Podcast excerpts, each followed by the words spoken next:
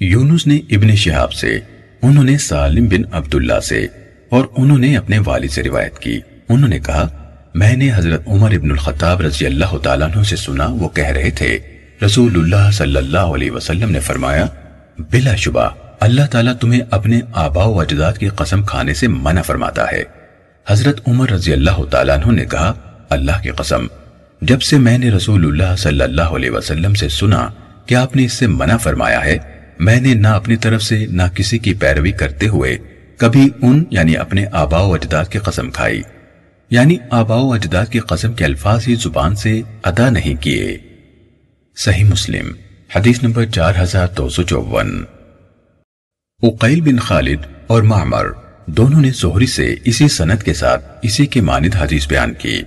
البتہ اقیل کی حدیث میں ہے، میں نے جب سے رسول اللہ صلی اللہ علیہ وسلم کو اس سے منع کرتے ہوئے سنا، نہ ان کی قسم کھائی اور نہ ایسی قسم کے الفاظ بولے۔ انہوں نے نہ اپنی طرف سے، نہ کسی کی پیروی کرتے ہوئے کے الفاظ نہیں کہے۔ صحیح مسلم، حدیث نمبر چار ہزار دو سو پچپن۔ سفیان بن اوینا نے زہری سے، انہوں نے سالم سے، اور انہوں نے اپنے والد سے روایت کی۔ انہوں نے کہا، نبی صلی اللہ علیہ وسلم نے حضرت عمر رضی اللہ تعالیٰ عنہ کو سنا۔ وہ اپنے والد کی قسم کھا رہے تھے۔ آگے یونس اور معمر کی روایت کے مانند ہے۔ صحیح مسلم، حدیث نمبر چار ہزار دو سو چھپن۔ لئیس نے نافے سے انہوں نے حضرت عبداللہ رضی اللہ تعالیٰ عنہ سے اور انہوں نے رسول اللہ صلی اللہ علیہ وسلم سے روایت کی کہ آپ صلی اللہ علیہ وسلم نے عمر ابن الخطاب رضی اللہ تعالیٰ عنہ کو ایک قافلے میں پایا۔ اور عمر رضی اللہ تعالیٰ عنہ اپنے والد کی قسم کھا رہے تھے، تو رسول اللہ صلی اللہ علیہ وسلم نے انہیں پکار کر فرمایا، سن رکھو، بلا شبہ، اللہ تمہیں منع کرتا ہے کہ تم اپنے آبا و اجداد کی قسم کھاؤ۔ جس نے قسم کھانی ہے، وہ اللہ کی قسم کھائے یا خاموش رہے۔ صحیح مسلم، حدیث نمبر چار ہزار دو سو ستاون۔ عبداللہ بن نمیر عبید اللہ ایوب، ولید بن کثیر اسماعیل بن امیہ زحاق ابن ابی زیب اور عبد الکریم ان سب کے شاگردوں نے ان سے اور انہوں نے نافع سے۔ انہوں نے حضرت ابن عمر رضی اللہ تعالیٰ عنہما سے اور انہوں نے نبی صلی اللہ علیہ وسلم سے اسی قصے کے مانند بیان کیا۔ صحیح مسلم، حدیث نمبر چار ہزار دو سو اٹھاون۔ عبداللہ بن دینار سے روایت ہے کہ انہوں نے حضرت ابن عمر رضی اللہ تعالیٰ عنہما سے سنا۔ انہوں نے کہا رسول اللہ صلی اللہ علیہ وسلم نے فرمایا، جس نے قسم کھانی ہے وہ اللہ کے سوا کسی کی قسم نہ کھائے۔ اور قریش اپنے آبا و اجداد کی قسم کھاتے تھے تو آپ صلی اللہ علیہ وسلم نے فرمایا، اپنے آبا و اجداد کی قسم نہ کھاؤ۔ صحیح مسلم، حدیث نمبر چار ہزار دو سو انسٹھ۔ یونس نے ابن شہاب سے روایت کی، کہا، مجھے حمید بن عبد الرحمن بن عوف نے بتایا کہ حضرت ابو حریرہ رضی اللہ تعالیٰ عنہ نے کہا، رسول اللہ صلی اللہ علیہ وسلم نے فرمایا، تم میں سے جس نے حلف اٹھایا اور اپنے حلف میں کہا، لات کی قسم، تو وہ لا الہ الا اللہ کہے۔ اور جس نے اپنے ساتھی سے کہا، آؤ، جوا کھیلیں، تو وہ صدقہ کرے۔ صحیح مسلم، حدیث نمبر چار ہزار دو سو ساٹھ۔ اوزائی اور معمر۔ دونوں نے زہری سے اسی سنت کے ساتھ حدیث بیان کی اور معمر کی حدیث یونس کی حدیث کے مانند ہے۔ البتہ انہوں نے کہا، تو وہ کچھ صدقہ کرے اور اوزائی کی حدیث میں ہے جس نے لات اور عزہ کی قسم کھائی۔ ابو حسین مسلم یعنی مولف کتاب نے کہا، یہ کلمہ آپ کے فرمان، جو کہے آؤ، میں تمہارے ساتھ جوا کھیلوں تو وہ صدقہ کرے۔ اسے امام زہری کے علاوہ اور کوئی روایت نہیں کرتا۔ انہوں نے کہا اور زہری رحمت اللہ علیہ کے تقریباً نوے کلمات یعنی جملے ہیں جو وہ نبی صلی اللہ علیہ وسلم سے جید سندوں کے ساتھ روایت کرتے ہیں، جن کے بیان کرنے میں اور کوئی ان کا شریک نہیں ہے۔ صحیح مسلم، حدیث نمبر چار ہزار دو سو اکسٹھ۔ حضرت عبد الرحمن بن سامورہ رضی اللہ تعالیٰ عنہ سے روایت ہے۔ انہوں نے کہا، رسول اللہ صلی اللہ علیہ وسلم نے فرمایا، تم بتوں کی قسم نہ کھاؤ۔ نہ ہی اپنے آبا و اجداد کی۔ صحیح مسلم، حدیث نمبر چار ہزار دو سو باسٹھ۔ غیلان بن جریر نے ابو بردہ سے اور انہوں نے حضرت ابو موسا اشعری رضی اللہ تعالیٰ عنہ سے روایت کی۔ انہوں نے کہا، میں نبی صلی اللہ علیہ وسلم کی خدمت میں حاضر ہوا۔ میں اشعریوں کی ایک جماعت کے ساتھ تھا۔ ہم آپ سے سواری کے طلبکار تھے۔ تو آپ صلی اللہ علیہ وسلم نے فرمایا، اللہ کی قسم میں تمہیں سواری مہیا نہیں کروں گا اور نہ میرے پاس کوئی سواری ہے جس پر میں تمہیں سوار کروں۔ کہا، جتنی دیر اللہ نے چاہا ہم ٹھہرے، پھر آپ کے پاس اونٹ لائے گئے تو آپ نے ہمیں سفید کوہان والے تین جوڑے اونٹ دینے کا حکم دیا۔ جب ہم چلے، ہم نے کہا، یا ہم نے ایک دوسرے سے کہا، اللہ ہمیں برکت نہیں دے گا۔ ہم رسول اللہ صلی اللہ علیہ وسلم کی خدمت میں سواری حاصل کرنے کے لیے حاضر ہوئے تھے، تو آپ نے ہمیں سواری نہ دینے کی قسم کھائی۔ پھر آپ نے ہمیں سواری دے دی۔ چنانچہ وہ لوگ آپ صلی اللہ علیہ وسلم کی خدمت میں حاضر ہوئے اور آپ صلی اللہ علیہ وسلم سے یہ بات عرض کی تو آپ نے فرمایا، میں نے تمہیں سوار نہیں کیا، بلکہ اللہ نے تمہیں سواری مہیا کی ہے اور اللہ کی قسم، اگر اللہ چاہے، میں کسی چیز پر قسم نہیں کھاتا اور پھر کسی دوسرے کام کو اس سے بہتر خیال کرتا ہوں، تو میں اپنی قسم کا کفارہ دیتا ہوں اور وہی کام کرتا ہوں جو بہتر ہے۔ صحیح مسلم، حدیث نمبر چار ہزار دو سو تریسٹھ۔ برعید نے ابو بردا سے اور انہوں نے حضرت ابو موسا رضی اللہ تعالیٰ عنہ سے روایت کی۔ انہوں نے کہا، میرے ساتھیوں نے مجھے رسول اللہ صلی اللہ علیہ وسلم کی خدمت میں بھیجا تاکہ میں آپ سے ان کے لیے سواریاں مانگوں۔ یہ اس موقع کی بات ہے جب وہ آپ کے ساتھ جیش العسرہ میں تھے اور اس سے مراد غزوہ تبوک ہے۔ تو میں نے عرض کی، اللہ کے نبی، میرے ساتھیوں نے مجھے آپ کے پاس بھیجا ہے تاکہ آپ انہیں سواریاں دیں۔ آپ صلی اللہ علیہ وسلم نے فرمایا، اللہ کی قسم میں تمہیں کسی چیز پر سوار نہیں کروں گا۔ اور میں ایسے وقت آپ کے پاس گیا تھا کہ آپ غصے میں تھے اور مجھے معلوم نہ تھا۔ میں رسول اللہ صلی اللہ علیہ وسلم کے انکار کی وجہ سے اور اس ڈر سے کہ آپ اپنے دل میں مجھ سے ناراض ہو گئے ہیں، غمگین واپس ہوا۔ میں اپنے ساتھیوں کے پاس واپس آیا اور جو رسول اللہ صلی اللہ علیہ وسلم نے فرمایا تھا انہیں بتایا۔ میں نے ایک چھوٹی سی گھڑی ہی گزاری ہوگی کہ اچانک میں نے بلال رضی اللہ عنہ کو سنا وہ پکار رہے تھے۔ اے عبداللہ بن قیس میں نے انہیں جواب دیا تو انہوں نے کہا رسول اللہ صلی اللہ علیہ وسلم کی خدمت میں حاضر ہو جاؤ، وہ تمہیں بلا رہے ہیں۔ جب میں رسول اللہ صلی اللہ علیہ وسلم کی خدمت میں حاضر ہوا، تو آپ صلی اللہ علیہ وسلم نے فرمایا، یہ دو اکٹھے بندے ہوئے اونٹ لے لو، یہ جوڑا اور یہ جوڑا بھی لے لو۔ چھ اونٹوں کی طرف اشارہ کیا، جو آپ نے اسی وقت حضرت سعد رضی اللہ تعالیٰ عنہ سے خریدے تھے۔ اور انہیں اپنے ساتھیوں کے پاس لے جاؤ اور کہو، اللہ تعالیٰ یا فرمایا رسول اللہ صلی اللہ علیہ وسلم تمہیں یہ سواریاں مہیا کر رہے ہیں ان پر سواری کرو حضرت ابو موسا رضی اللہ تعالیٰ عنہ نے کہا میں انہیں لے کر اپنے ساتھیوں کے پاس گیا اور کہا بلا شبہ رسول اللہ صلی اللہ علیہ وسلم تمہیں ان پر سوار کر رہے ہیں لیکن اللہ کی قسم میں اس وقت تک تمہیں نہیں چھوڑوں گا یہاں تک کہ تم میں سے کوئی میرے ساتھ اس آدمی کے پاس جائے جس نے اس وقت رسول اللہ صلی اللہ علیہ وسلم کی بات سنی تھی جب میں نے آپ سے تمہارے لیے سوال کیا تھا اور پہلی مرتبہ آپ کے منع کرنے اور اس کے بعد مجھے عطا کرنے کی بات بھی سنی تھی۔ مبادہ، تم سمجھو کہ میں نے تمہیں کوئی ایسی بات بتائی ہے جو آپ نے نہیں فرمائی۔ تو انہوں نے مجھ سے کہا، اللہ کی قسم، آپ ہمارے نزدیک سچے ہیں اور جو آپ کو پسند ہے وہ بھی ہم ضرور کریں گے۔ چنانچہ حضرت ابو موسیٰ رضی اللہ تعالیٰ عنہ ان میں سے چند لوگوں کو ساتھ لے کر چل پڑے۔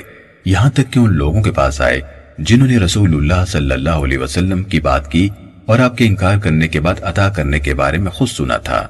انہوں نے بالکل وہی بات کی جو حضرت ابو موسا رضی اللہ تعالیٰ عنہ نے اپنے لوگوں کو بتائی تھی۔ صحیح مسلم، حدیث نمبر چار ہزار دو سو چونسٹھ۔ حماد بن زید نے ہمیں ایوب سے حدیث بیان کی۔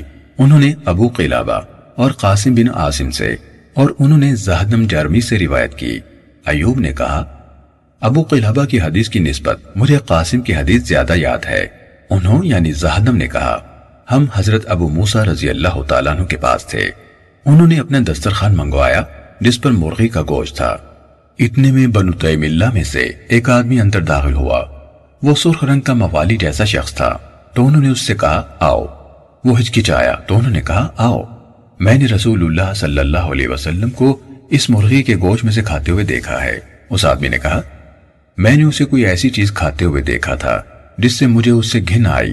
تو میں نے قسم کھائی تھی کہ میں اس کے گوشت کو کبھی نہیں کھاؤں گا۔ اس پر انہوں نے کہا، آؤ، میں تم اس کے بارے میں حدیث سناتا ہوں۔ میں رسول اللہ صلی اللہ علیہ وسلم کی خدمت میں حاضر ہوا۔ میں اشعریوں کے ایک گروہ کے ساتھ تھا۔ ہم آپ سے سواریوں کے طلبگار تھے۔ تو آپ صلی اللہ علیہ وسلم نے فرمایا، اللہ کی قسم، میں تمہیں سواری مہیا نہیں کروں گا۔ اور نہ میرے پاس کوئی ایسی چیز ہے جس میں میں تمہیں سوار کر دوں۔ جتنا اللہ نے چاہا ہم رکے۔ پھر رسول اللہ صلی اللہ علیہ وسلم کے پاس کافروں سے چھینے ہوئے اونٹ جو آپ نے سعد رضی اللہ تعالیٰ عنہ سے خرید لیے تھے لائے گئے۔ تو آپ نے ہمیں بلوایا۔ آپ نے ہمیں سفید کوہان والے پانچ یا چھ اونٹ دینے کا حکم دیا۔ کہا، جب ہم چلے، تو ہم میں سے کچھ لوگوں نے دوسروں سے کہا، غالباً ہم نے رسول اللہ صلی اللہ علیہ وسلم کو اپنی قسم سے غافل کر دیا۔ ہمیں برکت نہ دی جائے گی۔ چنانچہ ہم واپس آپ کی خدمت میں حاضر ہوئے اور عرض کی، اے اللہ کے رسول ہم آپ کی خدمت میں سواریاں لینے کے لیے حاضر ہوئے تھے اور آپ نے ہمیں سواری نہ دینے کی قسم کھائی تھی۔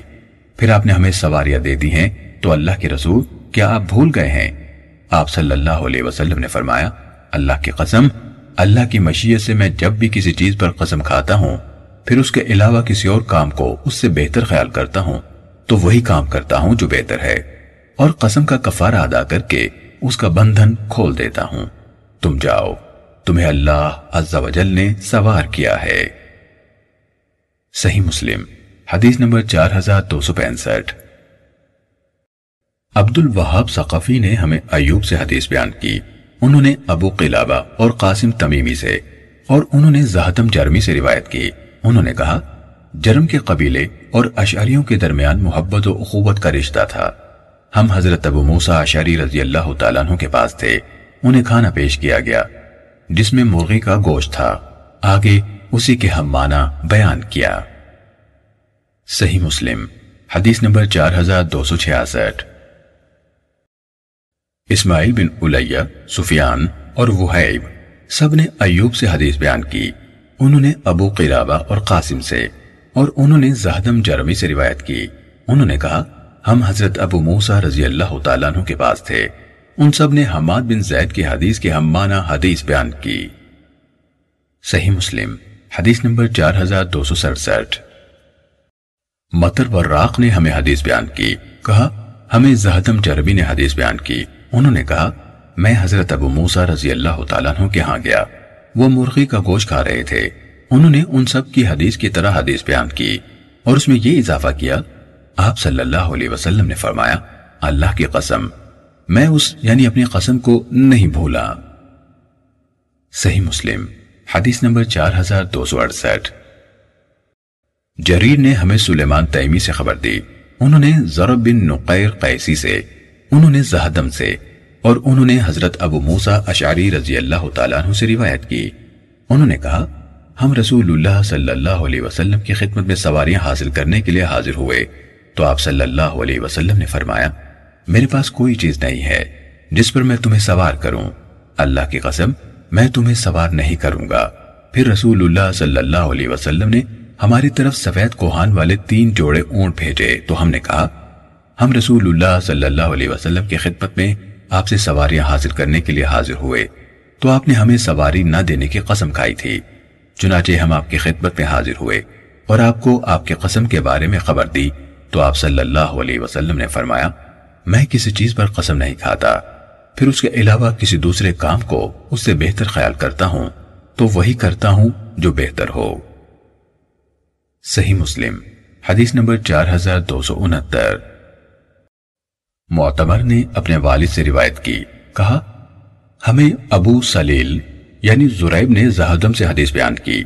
وہ حضرت ابو موسیٰ رضی اللہ تعالیٰ عنہ سے حدیث بیان کر رہے تھے۔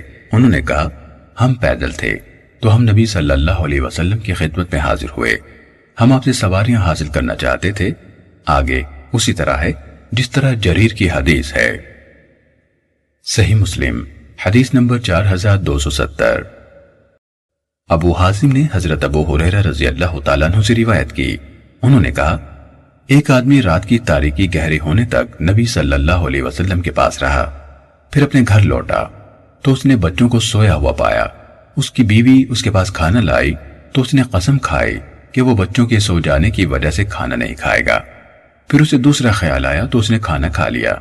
اس کے بعد وہ رسول اللہ صلی اللہ علیہ وسلم کی خدمت میں حاضر ہوا اور آپ سے اس بات کا تذکرہ کیا۔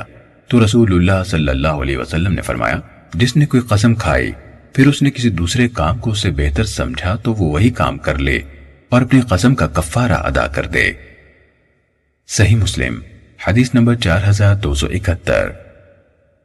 امام مالک نے سہیل بن ابی صالح سے خبر دی۔ انہوں نے اپنے والد سے اور انہوں نے حضرت ابو حریرہ رضی اللہ تعالیٰ عنہ سے روایت کی کہ رسول اللہ صلی اللہ علیہ وسلم نے فرمایا، جس نے کوئی قسم کھائی، پھر اس کے بجائے کسی دوسرے کام کو اس سے بہتر خیال کیا، تو وہ اپنی قسم کا کفارہ دے اور وہ کام کر لے۔ صحیح مسلم، حدیث نمبر چار ہزار دو سو بہتر۔ عبدالعزیز بن مطلب نے سہیل بن ابی صالح سے روایت کی۔ انہوں نے اپنے والد سے اور انہوں نے حضرت ابو حریرہ رضی اللہ تعالیٰ عنہ سے روایت کی۔ انہوں نے کہا رسول اللہ صلی اللہ علیہ وسلم نے فرمایا، جس نے کوئی قسم کھائی، پھر اس کے بجائے دوسرے کام کو اس سے بہتر خیال کیا، تو وہ وہی کام کرے جو بہتر ہے اور اپنی قسم کا کفارہ ادا کرے۔ صحیح مسلم، حدیث نمبر چار ہزار دو سو تہتر۔ سلیمان بن بلال نے مجھے سہیل سے اسی سنت کے ساتھ امام مالک کی حدیث کے ہم معنی حدیث ان الفاظ میں بیان کی۔ اسے چاہیے کہ اپنی قسم کا کفارہ دے اور وہ کام کرے جو بہتر ہے۔ صحیح مسلم، حدیث نمبر چار ہزار دو سو چوہتر۔ جریر نے عبدالعزیز بن روفع سے، انہوں نے تمی بن طرفہ سے روایت کی۔ انہوں نے کہا، حضرت عدی بن حاتم رضی اللہ تعالیٰ عنہ کے پاس ایک سائل آیا اور ان سے غلام کی قیمت یا غلام کی قیمت کا کچھ حصہ ادا کرنے کے لیے خرچے کا سوال کیا تو انہوں نے کہا، میرے پاس تو تمہیں دینے کے لیے میری زرہ اور سر کے خود کے سوا کچھ نہیں۔ اس لیے میں اپنے گھر والوں کو لکھ دیتا ہوں کہ وہ یہ خرچہ تمہیں دے دیں۔ کہا، وہ اس پر راضی نہ ہوا۔ تو حضرت عدی رضی اللہ تعالیٰ عنہ ناراض ہو گئے اور کہا، اللہ کی قسم، میں تمہیں کچھ نہیں دوں گا۔ پھر وہ آدمی اس بات پر راضی ہو گیا۔ تو انہوں نے کہا، اللہ کی قسم اگر میں نے رسول اللہ صلی اللہ علیہ وسلم کو یہ فرماتے ہوئے نہ سنا ہوتا، جس نے کوئی قسم کھائی، پھر کسی اور کام کو اللہ عز و جل کے تقوی کے زیادہ قریب دیکھا، تو وہ تقوی والا کام کرے، تو میں اپنی قسم نہ توڑتا۔ صحیح مسلم، حدیث نمبر چار ہزار دو سو پچہتر۔ شعبہ نے عبدالعزیز بن روفعی سے، انہوں نے تمیم بن طرفہ سے، اور انہوں نے حضرت عدی بن حاتم رضی اللہ تعالیٰ عنہ سے روایت کی۔ انہوں نے کہا رسول اللہ صلی اللہ علیہ وسلم نے فرمایا، جس نے کوئی قسم کھائی، پھر کسی دوسرے کام کو اس سے بہتر سمجھا، تو وہ وہی کام کرے جو بہتر ہے، اور اپنی قسم کو ترک کر دے اور کفارہ ادا کر دے۔ صحیح مسلم، حدیث نمبر چار ہزار دو سو چھہتر۔ آمش نے عبدالعزیز بن روفائی سے، انہوں نے تمیم تائی سے، اور انہوں نے حضرت عدی رضی اللہ تعالیٰ عنہ سے روایت کی۔ انہوں نے کہا رسول اللہ صلی اللہ علیہ وسلم نے فرمایا، جب تم میں سے کوئی کسی کام کی قسم کھائے، پھر اسے بہتر کام دیکھے، تو وہ اس قسم کا کفارہ ادا کر دے اور وہی کام کرے جو بہتر ہے۔ صحیح مسلم، حدیث نمبر چار ہزار دو سو ستتر۔ شیبانی نے عبدالعزیز بن روفع سے، انہوں نے تمیم تائی سے اور انہوں نے حضرت عدی بن حاتم رضی اللہ تعالیٰ عنہ سے روایت کی کہ انہوں نے نبی صلی اللہ علیہ وسلم سے سنا آپ یہی فرما رہے تھے۔ صحیح مسلم، حدیث نمبر چار ہزار دو سو اٹھتر۔ محمد بن جعفر نے کہا، ہمیں شعبہ نے سیماک بن حرب سے حدیث بیان کی۔ انہوں نے تمیم بن طرفہ سے روایت کی۔ انہوں نے کہا، میں نے حضرت عدی بن حاتم رضی اللہ تعالیٰ عنہ سے سنا، ان کے پاس ایک آدمی ایک سو درہم مانگنے کے لیے آیا تھا۔ یعنی غلام کی قیمت میں سے دو سو درہم کم تھے۔ انہوں نے کہا تم مجھ سے صرف سو درہم مانگ رہا ہے، جبکہ میں حاتم تائی کا بیٹا ہوں۔ اللہ کی قسم، میں تمہیں کچھ نہیں دوں گا۔ پھر انہوں نے کہا، اگر میں نے رسول اللہ صلی اللہ علیہ وسلم کو یہ فرماتے ہوئے نہ سنا ہوتا، جس نے کوئی قسم کھائی، پھر اس سے بہتر کام دیکھا، تو وہ وہی کرے جو بہتر ہے۔ تو میں تمہیں کچھ نہ دیتا۔ صحیح مسلم، حدیث نمبر چار ہزار دو سو اناسی۔ بحث نے کہا ہمیں شعبہ نے حدیث سنائی اور کہا، ہمیں سماغ بن حرب نے حدیث بیان کی۔ انہوں نے کہا، میں نے تمیم بن طرفہ سے سنا۔ انہوں نے کہا، میں نے حضرت عدی بن حاتم رضی اللہ تعالیٰ عنہ سے سنا کہ ایک آدمی نے ان سے سوال کیا۔ آگے اسی سابقہ حدیث کے مانند بیان کیا اور یہ اضافہ کیا، میرے وظیفے میں سے چار سو درہم تمہارے۔ صحیح مسلم، حدیث نمبر چار ہزار دو سو اسی۔ شیبان بن فروخ نے کہا، ہمیں جریر بن حازم نے حدیث بیان کی۔ کہا، ہمیں حسن نے حدیث سنائی۔ کہا، ہمیں حضرت عبد الرحمن بن سامورہ رضی اللہ تعالیٰ عنہ نے حدیث بیان کی۔ انہوں نے کہا، رسول اللہ صلی اللہ علیہ وسلم نے مجھ سے فرمایا عبد الرحمن بن سامورہ، تم خود امارت کی درخواست مت کرو، کیونکہ اگر وہ تمہیں مانگنے پر دی گئی، تو تم اس کے حوالے کر دیے جاؤ گے۔ اور اگر تمہیں بن مانگے ملے گی، تو اللہ کی طرف سے تمہاری مدد کی جائے گی۔ اور جب تم کسی کام پر قسم کھاؤ، پھر اس کے بجائے کسی دوسرے کام کو اس سے بہتر دیکھو، تو اپنی قسم کا کفارہ دو اور وہی اختیار کرو جو بہتر ہے۔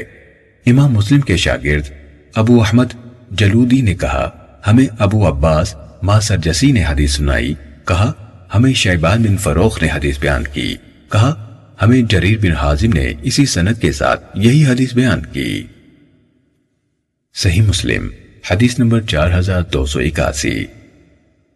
یونس، منصور، حمید سماق بن عطیہ، ہشام بن حسان، معتمر کے والد، سلیمان ترخان اور قطادہ۔ ان سب نے حسن سے، انہوں نے حضرت عبد الرحمن بن سامورہ رضی اللہ تعالیٰ عنہ سے، اور انہوں نے نبی صلی اللہ علیہ وسلم سے یہی حدیث بیان کی۔ اور معتمر کی اپنے والد سلیمان ترخان سے روایت کردہ حدیث میں امارت والی بات کا ذکر نہیں۔ صحیح مسلم، حدیث نمبر چار ہزار دو سو بیاسی۔ یحییٰ بن یحییٰ اور عمر الناقد نے ہمیں حدیث بیان کی۔ یحییٰ نے کہا، ہمیں حسین بن بشیر نے عبداللہ بن ابی صالح سے خبر دی اور عمر نے کہا، ہمیں حسین بن بشیر نے حدیث بیان کی، ہمیں عبداللہ بن ابی صالح نے خبر دی۔ انہوں نے اپنے والد سے اور انہوں نے حضرت ابو حریرہ رضی اللہ تعالیٰ عنہ سے روایت کی۔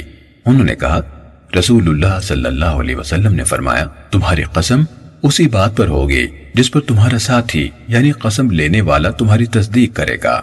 اور امر نے کہا، جس کی تصدیق تمہارا ساتھی کرے گا۔ صحیح مسلم، حدیث نمبر چار ہزار دو سو تراسی۔ یزید بن ہارون نے حشیم سے، انہوں نے عباد بن ابی صالح سے، انہوں نے اپنے والد سے، اور انہوں نے حضرت ابو حریرہ رضی اللہ تعالیٰ عنہ سے روایت کی۔ انہوں نے کہا رسول اللہ صلی اللہ علیہ وسلم نے فرمایا، قسم، حلف لینے والے کی نیت کے مطابق ہوگی۔ صحیح مسلم، حدیث نمبر چار ہزار دو سو چوراسی۔ محمد بن سیرین نے حضرت ابو حریرہ رضی اللہ تعالیٰ عنہ سے روایت کی۔ انہوں نے کہا، حضرت سلیمان علیہ السلام کی ساٹھ بیویاں تھیں۔ انہوں نے کہا، واللہ، آج رات میں ان سب کے پاس جاؤں گا، تو ان میں سے ہر بیوی حاملہ ہوگی اور ہر بیوی ایک شہ سوار بچے کو جنم دے گی، جو اللہ کی راہ میں لڑائی کرے گا۔ تو ایک کے سوا ان میں سے کوئی حاملہ نہ ہوئی۔ اور اس نے بھی ادھورے یعنی ناقص الخلقت بچے کو جنم دیا۔ رسول اللہ صلی اللہ علیہ وسلم نے فرمایا، اگر وہ انشاءاللہ کہتے، تو ان میں سے ہر بیوی شہ سوار بچے کو جنم دیتی، جو اللہ کی راہ میں لڑائی کرتا۔ صحیح مسلم، حدیث نمبر چار ہزار دو سو پچاسی۔ ہشام بن حجیر نے تاؤ سے، انہوں نے حضرت ابو حریرہ رضی اللہ تعالیٰ عنہ سے، اور انہوں نے نبی صلی اللہ علیہ وسلم سے روایت کی۔ آپ نے فرمایا، اللہ کے نبی سلیمان بن تاود علیہ السلام نے کہا، واللہ، آج رات میں ستر عورتوں کے پاس جاؤں گا۔ وہ سب ایک ایک بچے کو جنم دیں گی، جو اللہ کی راہ میں لڑائی کرے گا۔ تو ان سے ان کے کسی ساتھی یا فرشتے نے کہا، انشاءاللہ کہیں۔ انہوں نے نہ کہا، انہیں بھلا دیا گیا۔ ان کی عورتوں میں سے ایک عورت کے سوا کسی نے بچے کو جنم نہ دیا۔ اس نے بھی ادھورے بچے کو جنم دیا۔ تو رسول اللہ صلی اللہ علیہ وسلم نے فرمایا، اگر وہ انشاءاللہ کہتے تو قسم تشنہ تکمیل نہ رہتی۔ اور یہ قسم ان کی ضرورت اپنی اولاد کے ذریعے سے جہاد فی سبیل اللہ کی تکمیل کا سبب بھی بن جاتی۔ صحیح مسلم، حدیث نمبر چار ہزار دو سو چھیاسی۔ سفیان نے ابو سناد سے انہوں نے آرت سے، انہوں نے حضرت ابو حریرہ رضی اللہ تعالیٰ عنہ سے اور انہوں نے نبی صلی اللہ علیہ وسلم سے اسی کے مانند یا اسی کے ہم معنی روایت بیان کی۔ صحیح مسلم، حدیث نمبر چار ہزار دو سو ستاسی۔ تاؤس کے بیٹے نے اپنے والد سے اور انہوں نے حضرت ابو حریرہ رضی اللہ تعالیٰ عنہ سے روایت کی۔ انہوں نے کہا، حضرت سلیمان بن داود علیہ السلام نے کہا، آج رات میں ستر عورتوں کے پاس چکر لگاؤں گا۔ ان میں سے ہر عورت یعنی بیوی یا کنیز ایک بچے کو جنم دے گی۔ جو اللہ کی راہ میں لڑائی کرے گا، تو ان سے کہا گیا، انشاءاللہ کہیے۔ انہوں نے نہ کہا یا انہیں بھلا دیا گیا۔ وہ ان کے پاس گئے، تو ان میں سے صرف ایک عورت نے آدھے انسان کو جنم دیا۔ کہا رسول اللہ صلی اللہ علیہ وسلم نے فرمایا، اگر وہ انشاءاللہ کہہ لیتے، تو قسم تشنہ تکمیل نہ رہتی، اور یہ قسم ان کے دل کی حاجت پوری ہونے کا ذریعہ بھی بن جاتی۔ صحیح مسلم، حدیث نمبر چار ہزار دو سو اٹھاسی۔ ورقا نے ابو سینات سے، انہوں نے آرت سے، انہوں نے حضرت ابو حریرہ رضی اللہ تعالیٰ عنہ سے، اور انہوں نے نبی صلی اللہ علیہ وسلم سے روایت کی۔ آپ نے فرمایا، حضرت سلیمان بن داود علیہ السلام نے کہا، آج رات میں نوے عورتوں کے پاس جاؤں گا۔ ان میں سے ہر عورت ایک شہ سوار بچے کو جنم دے گی، جو بڑا ہو کر اللہ کی راہ میں لڑائی کرے گا۔ تو ان کے ساتھی نے ان سے کہا انشاءاللہ کہیں۔ انہوں نے انشاءاللہ نہ کہا۔ وہ ان سب کے پاس گئے تو ان میں سے ایک عورت کے سوا کوئی حاملہ نہ ہوئی اور اس نے بھی آدھے بچے کو جنم دیا۔ اس ذات کی قسم جس کے ہاتھ میں محمد صلی اللہ علیہ وسلم کی جان ہے، اگر وہ انشاءاللہ کہہ دیتے تو وہ سب گھوڑوں پر سوار ہو کر اللہ کی راہ میں جہاد کرتے۔ صحیح مسلم، حدیث نمبر چار ہزار دو سو نواسی۔ موسا بن اقبا نے ابو زینات سے اسی سنت کے ساتھ اسی کے مانند حدیث بیان کی۔ البتہ انہوں نے کہا، ان میں سے ہر ایک کے حمل میں ایسا بچہ ہوتا جو اللہ تعالیٰ کی راہ میں جہاد کرتا۔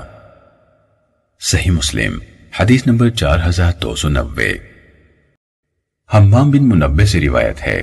انہوں نے کہا، یہ احادیث ہیں جو ہمیں حضرت ابو حریرہ رضی اللہ تعالیٰ عنہ نے رسول اللہ صلی اللہ علیہ وسلم سے بیان کی۔ پھر انہوں نے چند حدیث بیان کی۔ ان میں سے یہ تھی، اور رسول اللہ صلی اللہ علیہ وسلم نے فرمایا، اللہ کی قسم، تم میں سے کسی کا اپنے گھر والوں کے بارے میں اپنی قسم پر اصرار کرنا اس کے لیے اللہ کے ہاں اس سے زیادہ گناہ کا باعث ہے کہ وہ اس قسم کے لیے اللہ کا مقرر کردہ کفارہ دے اور اسے توڑ کر درست کام کرے اور گھر والوں کو آرام پہنچائے۔ صحیح مسلم، حدیث نمبر چار ہزار دو سو اکانوے۔ یحییٰ بن سعید قطان نے ہمیں عبید اللہ سے حدیث بیان کی۔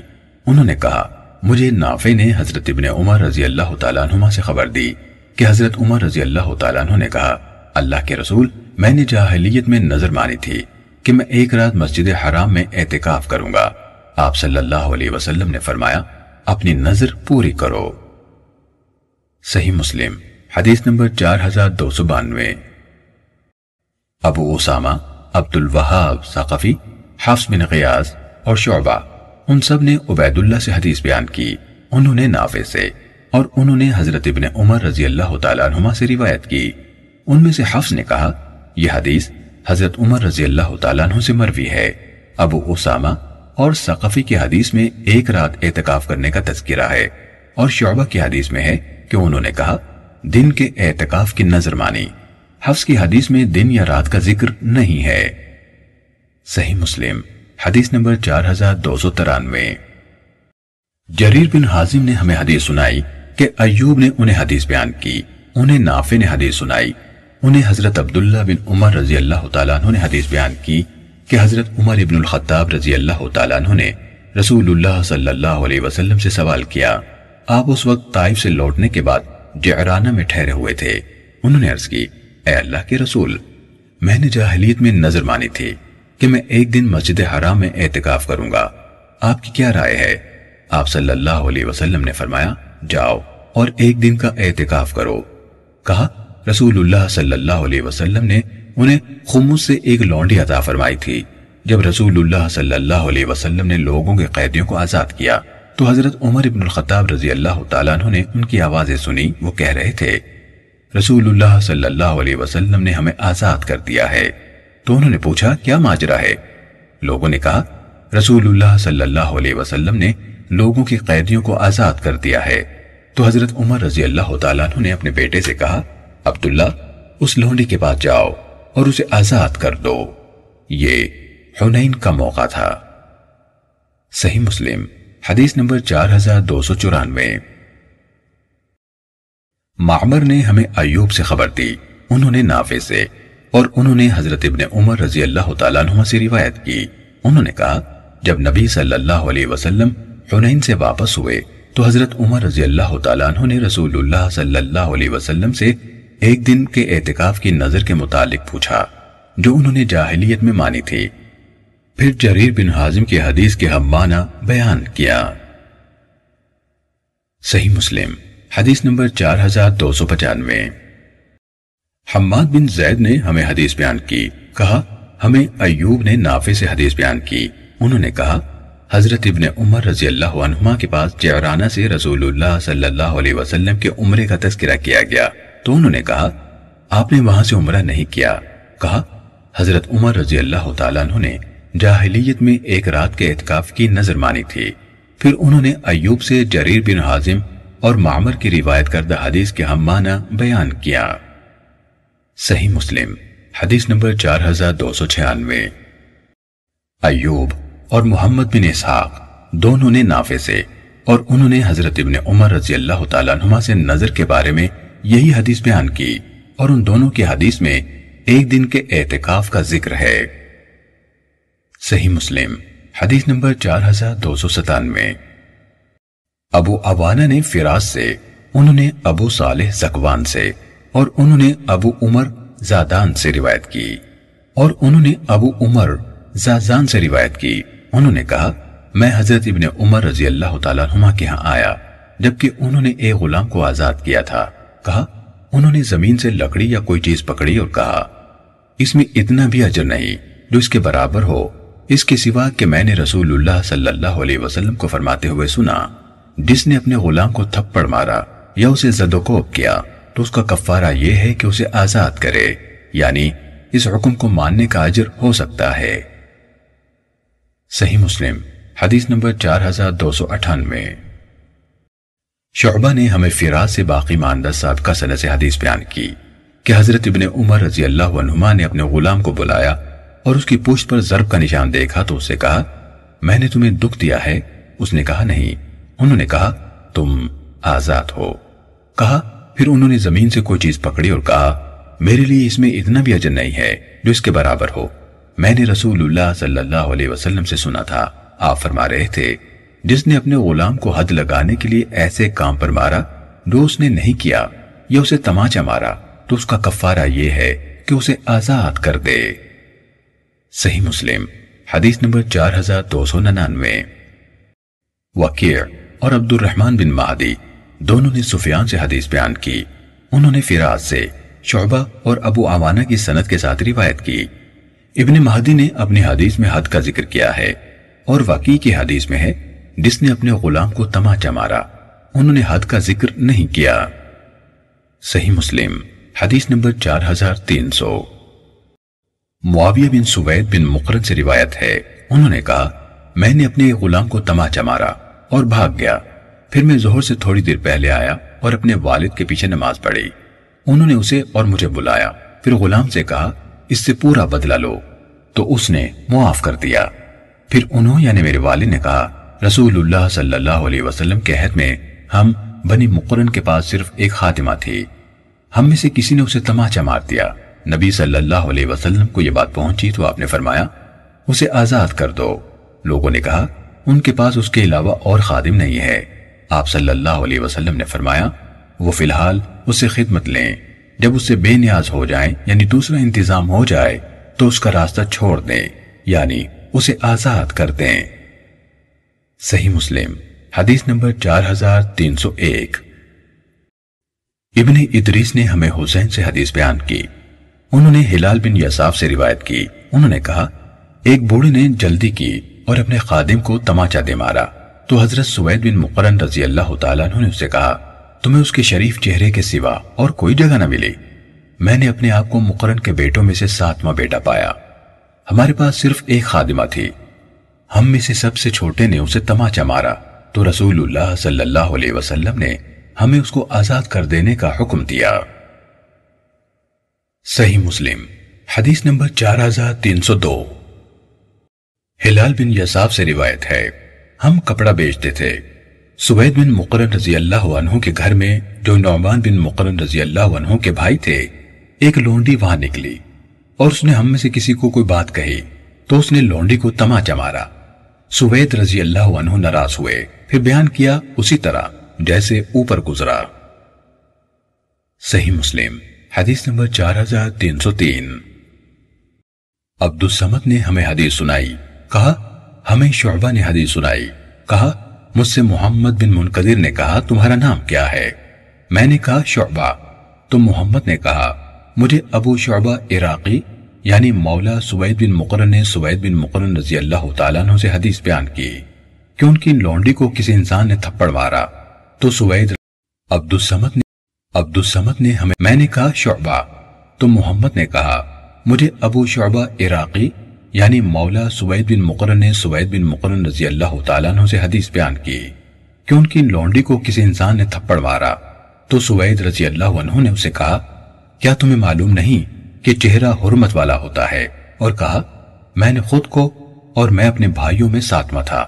رسول اللہ صلی اللہ علیہ وسلم کی معیت میں دیکھا۔ اور ہمارے پاس سوائے ایک کے کوئی اور خادم نہ تھا۔ ہم میں سے کسی نے امدن اسے تماچا مار دیا۔ تو رسول اللہ صلی اللہ علیہ وسلم نے ہمیں حکم دیا کہ ہم اسے آزاد کرتے صحیح مسلم، حدیث نمبر چار ہزار تین سو چار۔ وہ بن جریر نے کہا، ہمیں شعبہ نے خبر دی کہ محمد بن منقدر نے مجھ سے پوچھا، تمہارا نام کیا ہے؟ آگے عبد السمد کی حدیث کے مانند بیان کیا۔ صحیح مسلم، حدیث نمبر چار ہزار تین سو پانچ۔ عبد الواحد بن زیاد نے ہمیں حدیث بیان کی۔ کہا، ہمیں آمش نے ابراہیم تیمی سے حدیث سنائی۔ انہوں نے اپنے والد یزید بن شریک تیمی سے روایت کی۔ انہوں نے کہا، حضرت ابو مسعود بدری رضی اللہ تعالیٰ عنہ نے کہا، میں اپنے غلام کو کوڑے سے مار رہا تھا، تو میں نے اپنے پیچھے سے آواز سنی۔ ابو مسعود، جان لو۔ میں غصے کی وجہ سے آواز نہ پہچان سکا۔ کہا، جب وہ کہنے والے میرے قریب پہنچے تو وہ رسول اللہ صلی اللہ علیہ وسلم تھے۔ آپ فرما رہے تھے، ابو مسعود، جان لو۔ ابو مسعود، جان لو۔ کہا، میں نے اپنے ہاتھ سے کوڑا پھینک دیا۔ تو آپ نے فرمایا، ابو مسعود، جان لو۔ اس غلام پر تمہیں جتنا اختیار ہے، اس کی نسبت اللہ تم پر زیادہ اختیار رکھتا ہے۔ کہا، تو میں نے کہا، اس کے بعد میں کسی غلام کو کبھی نہیں ماروں گا۔ صحیح مسلم، حدیث نمبر چار ہزار تین سو چھ۔ جریر، سفیان اور ابو اوانا سب نے آمش سے عبد الواحد کی سابقہ سنت کے ساتھ اس کی حدیث کے ہمانہ حدیث بیان کی۔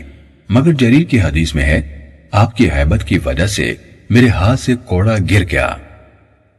صحیح مسلم، حدیث نمبر چار ہزار تین سو سات۔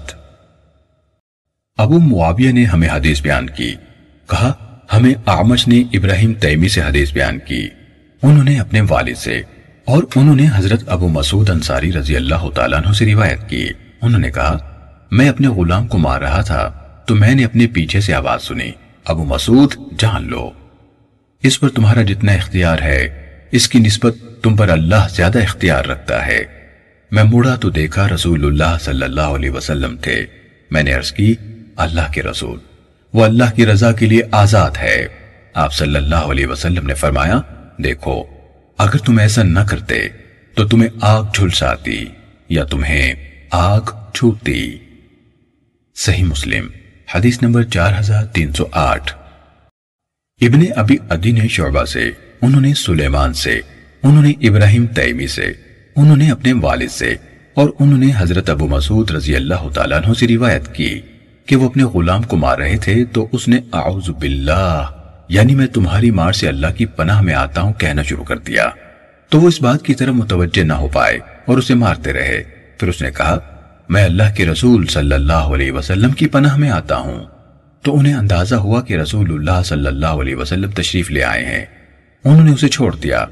رسول اللہ صلی اللہ علیہ وسلم نے فرمایا، اللہ کی قسم، اللہ تم پر اس سے زیادہ اختیار رکھتا ہے، جتنا تم اس پر رکھتے ہو۔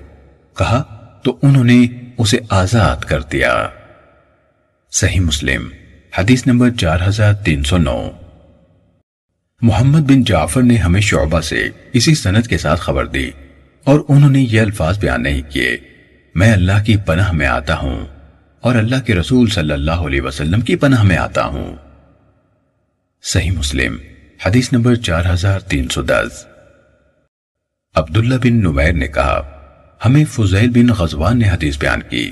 انہوں نے کہا، میں نے عبد الرحمن بن ابی نعم سے سنا۔ کہا، مجھے حضرت ابو حریرہ رضی اللہ تعالیٰ عنہ نے حدیث بیان کی۔ انہوں نے کہا، ابو القاسم صلی اللہ علیہ وسلم نے فرمایا، جس نے اپنے غلام پر زنا کی تہمت لگائی، اسے قیامت کے دن حد لگائی جائے گی۔ اللہ یہ کہ وہ غلام ویسا ہو جیسا اس نے کہا ہے۔ صحیح مسلم، حدیث نمبر چار ہزار تین سو گیارہ۔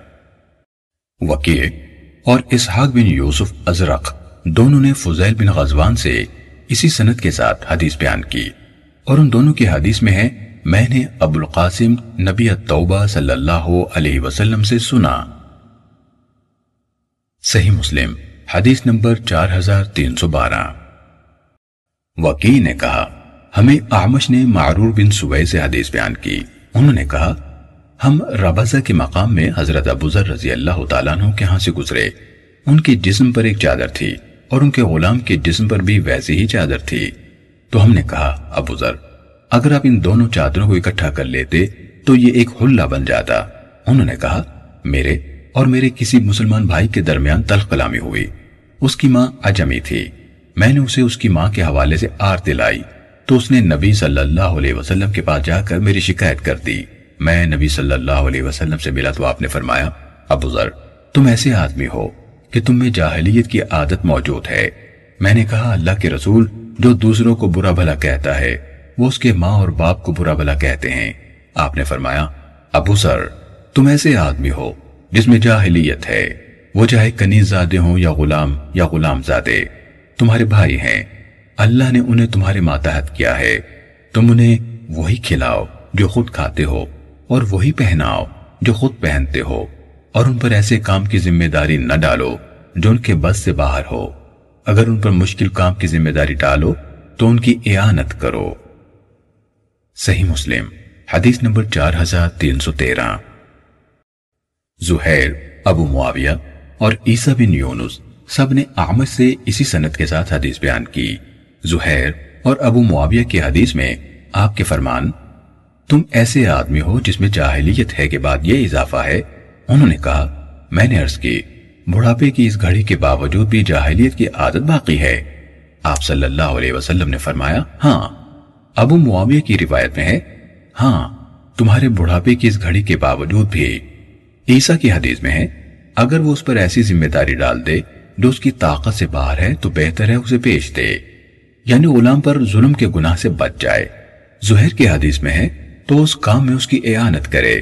ابو معاویہ کی حدیث میں وہ اسے بیچ دے اور وہ اس کی اعانت کرے کہ الفاظ نہیں ہے اور ان کی حدیث آپ کے فرمان، اس پر ایسی ذمہ داری نہ ڈالے جو اس کے بس سے باہر ہو، پر ختم ہو گئی۔ صحیح مسلم، حدیث نمبر چار ہزار تین سو چودہ۔ واصل احدب نے معرور بن سبید سے روایت کی۔ انہوں نے کہا، میں نے حضرت ابو ذر رضی اللہ تعالیٰ عنہ کو اس حالت میں دیکھا کہ ان کے جسم پر آدھا حلہ تھا اور ان کے غلام پر بھی اسی طرح کا آدھا حلہ تھا۔ میں نے ان سے اس کے بارے میں پوچھا۔ کہا، تو انہوں نے بیان کیا کہ رسول اللہ صلی اللہ علیہ وسلم کے عہد میں انہوں نے ایک آدمی کو برا بلا کہا اور اسے اس کی ماں کے عجمی ہونے کی بنا پر آر دلائی۔ کہا، تو وہ آدمی نبی صلی اللہ علیہ وسلم کی خدمت پہ حاضر ہوا اور آپ کو یہ بات بتائی۔ اس پر نبی صلی اللہ علیہ وسلم نے فرمایا، تم ایسے آدمی ہو جس میں جاہلیت کی خو ہے، وہ تمہارے بھائی اور خدمت گزار ہیں۔ اللہ نے انہیں تمہارے ماتحت کیا ہے۔ تو جس کا بھائی اس کے ماتحت ہو، وہ اسے اسی کھانے میں سے کھلائے جو وہ خود کھاتا ہے، اور وہی لباس پہنائے جو خود پہنتا ہے۔ اور ان کے ذمے ایسا کام نہ لگاؤ جو ان کے بس سے باہر ہو۔ اور اگر تم ان کے ذمے لگاؤ، تو اس پر ان کی اعانت کرو۔ صحیح مسلم، حدیث نمبر چار ہزار تین سو پندرہ۔ حضرت ابو حریرہ رضی اللہ تعالیٰ عنہ سے روایت ہے۔ انہوں نے رسول اللہ صلی اللہ علیہ وسلم سے روایت کی کہ آپ نے فرمایا تعام اور لباس غلام کا حق ہے اور اس پر کام کی اتنی ذمہ داری نہ ڈالی جائے جو اس کے بس میں نہ ہو۔ صحیح مسلم، حدیث نمبر چار ہزار تین سو سولہ۔ حضرت ابو حریرہ رضی اللہ تعالیٰ عنہ سے روایت ہے۔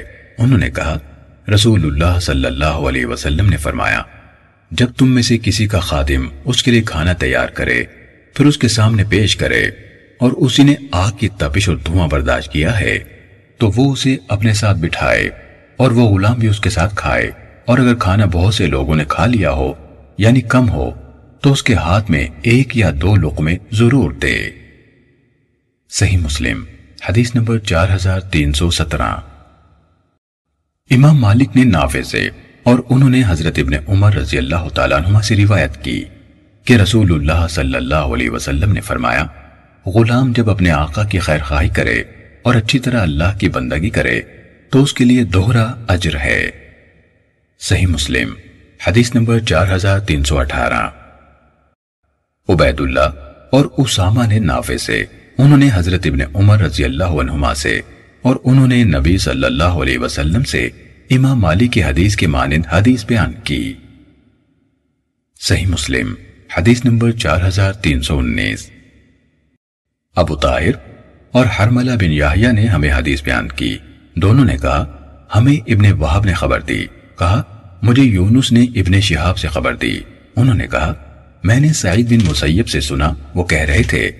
حضرت ابو حریرہ رضی اللہ تعالیٰ عنہ نے کہا، رسول اللہ صلی اللہ علیہ وسلم نے فرمایا اچھی طرح ذمہ داریاں نبھانے والے کسی کے مملوک یعنی غلام کے لیے دو اجر ہیں۔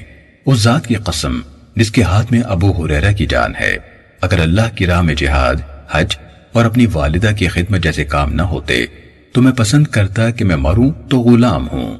سعید بن مسیب نے کہا، ہمیں یہ بات پہنچی ہے کہ حضرت ابو حریرہ رضی اللہ تعالیٰ عنہ اپنی والدہ کی وفات تک ان کے ساتھ رہنے اور خدمت کرنے کی بنا پر حج نہیں کرتے تھے۔ ابو طاہر نے اپنی حدیث میں اچھی طرح ذمہ داریاں نبھانے والا عبد یعنی غلام کہا، مملوک نہیں کہا۔ صحیح مسلم، حدیث نمبر چار ہزار تین سو بیس۔ ابو صفوان اموی نے ہمیں حدیث بیان کی، کہا، مجھے یونس نے ابن شہاب سے اسی سنت کے ساتھ خبر دی۔ انہوں نے ہمیں یہ بات پہنچی اور اس کے بعد والا حصہ بیان نہیں کیا۔ صحیح مسلم، حدیث نمبر چار ہزار تین سو اکیس۔ ابو معاویہ نے آمش سے، انہوں نے ابو صالح سے، اور انہوں نے حضرت ابو حریرہ رضی اللہ تعالیٰ عنہ سے روایت کی۔ انہوں نے کہا، رسول اللہ صلی اللہ علیہ وسلم نے فرمایا، جب غلام اللہ کا حق اور اپنے آقاؤں کا حق ادا کرے، تو اس کے لیے دو اجر ہیں۔ کہا، میں نے یہ حدیث کعب کو سنائی۔ تو کعب نے کہا، نہ اس غلام کا حساب ہوگا، نہ ہی کم مال والے مومن کا حساب ہوگا۔ صحیح مسلم۔ حدیث نمبر چار ہزار تین سو بائیس۔ جریر نے آمد سے اسی سنت کے ساتھ حدیث بیان کی۔ صحیح مسلم، حدیث نمبر چار ہزار تین سو تیئیس۔ حمام بن منبع نے کہا، یہ احادیث ہیں جو حضرت ابو حریرہ رضی اللہ تعالیٰ عنہ نے ہمیں رسول اللہ صلی اللہ علیہ وسلم سے بیان کی۔ انہوں نے کئی احادیث بیان کی۔ ان میں سے یہ بھی تھی، اور رسول اللہ صلی اللہ علیہ وسلم نے فرمایا کسی غلام کا اس حال میں فوت ہو جانا کیا خوب ہے کہ وہ اللہ کی بندگی اور اپنے آقا کی خدمت اچھے طریقے سے کر رہا تھا۔ اس کے لیے کیا خوب ہے یہ زندگی۔ صحیح مسلم، حدیث نمبر چار ہزار تین سو چوبیس۔ امام مالک نے نافع سے اور انہوں نے حضرت ابن عمر رضی اللہ تعالیٰ عنہ سے روایت کی۔ انہوں نے کہا، رسول اللہ صلی اللہ علیہ وسلم نے فرمایا جس نے کسی مشترکہ غلام کی ملکیت میں سے اپنا حصہ آزاد کیا اور اس کے پاس اتنا مال ہے، جو غلام کی قیمت کو پہنچتا ہے تو اس کی منصفانہ قیمت لگائی جائے گی اور اس کے شریکوں کو ان کے حصے دیے جائیں گے اور غلام اس کی طرف سے آزاد ہو جائے گا، ورنہ وہ اتنا ہی آزاد رہے گا جتنا پہلے ہو گیا ہے۔ صحیح مسلم، حدیث نمبر چار ہزار تین سو پچیس۔ عبید اللہ نے نافع سے۔ انہوں نے حضرت ابن عمر رضی اللہ تعالیٰ عنہ سے روایت کی۔ انہوں نے کہا، رسول اللہ صلی اللہ علیہ وسلم نے فرمایا، جس نے کسی غلام کی ملکیت میں سے اپنا حصہ آزاد کیا، اگر اس کے پاس اتنا مال ہے، جو اس کی قیمت کو پہنچتا ہے، تو اس کی پوری آزادی اس پر لازم ہے۔ اور اگر اس کے پاس مال نہیں ہے، تو وہ جتنا آزاد ہو چکا تھا، اتنا ہی آزاد رہے گا۔ صحیح مسلم، حدیث نمبر چار ہزار تین سو چھبیس۔ جریر بن حازم نے عبداللہ بن عمر رضی اللہ تعالیٰ عنہ کے مولا نافع سے انہوں نے حضرت عبداللہ بن عمر رضی اللہ تعالیٰ عنہ سے روایت کی۔ انہوں نے کہا رسول اللہ صلی اللہ علیہ وسلم نے فرمایا، جس نے کسی مشترکہ غلام کی ملکیت میں سے اپنا حصہ آزاد کیا اور اس کے پاس اتنی مقدار میں مال ہے جو اس کی قیمت کو پہنچتا ہے، تو اس کی منصفانہ قیمت لگائی جائے گی اور شریک کو اس کا حصہ ادا کر کے غلام اس کی طرف سے آزاد کیا جائے گا۔ ورنہ وہ جتنا آزاد ہو چکا تھا، اتنا ہی آزاد رہے گا۔ صحیح مسلم، حدیث نمبر چار ہزار تین سو ستائیس۔ لئیس بن سعد یحییٰ بن سعید، ایوب، اسماعیل بن امیہ، ابن ابی زیب اور اسامہ بن زید سب نے نافع سے، انہوں نے حضرت ابن عمر رضی اللہ تعالیٰ عنہما سے اور انہوں نے نبی صلی اللہ علیہ وسلم سے یہی حدیث بیان کی۔ ایوب اور یحییٰ بن سعید کی حدیث کے سوا ان میں سے کسی کے حدیث میں یہ الفاظ نہیں ہیں۔ اور اگر اس کے پاس مال نہیں، تو وہ جتنا آزاد ہو چکا تھا، اتنا ہی آزاد رہے گا۔ اور انہی دونوں نے یہ جملہ کہا۔ اور ان دونوں یعنی ایوب اور یحییٰ نے یہ بھی کہا، ہمیں معلوم نہیں ہے کہ یہ حدیث کا حصہ ہے یا نافع نے اپنی طرف سے کہا ہے۔ اور لئیس بن سعد کی حدیث کے سوا ان میں سے کسی کی روایت میں، سمعت رسول اللہ صلی اللہ علیہ وسلم یعنی میں نے رسول اللہ صلی اللہ علیہ وسلم سے سنا کہ الفاظ نہیں ہیں۔ صحیح مسلم، حدیث نمبر چار ہزار تین سو اٹھائیس۔ امر نے سالم بن عبداللہ سے، اور انہوں نے اپنے والد سے روایت کی کہ رسول اللہ صلی اللہ علیہ وسلم نے فرمایا، جس نے اپنے اور کسی دوسرے کے درمیان مشترک غلام کو آزاد کیا، تو کمی بیشی کے بغیر اس کے مال میں سے غلام کی منصفانہ قیمت لگائی جائے گی۔ پھر اگر وہ خوشحال ہوا تو اس کے مال سے اس کی طرف سے آزاد ہو جائے گا۔ حدیث نمبر چار ہزار تین سو انتیس۔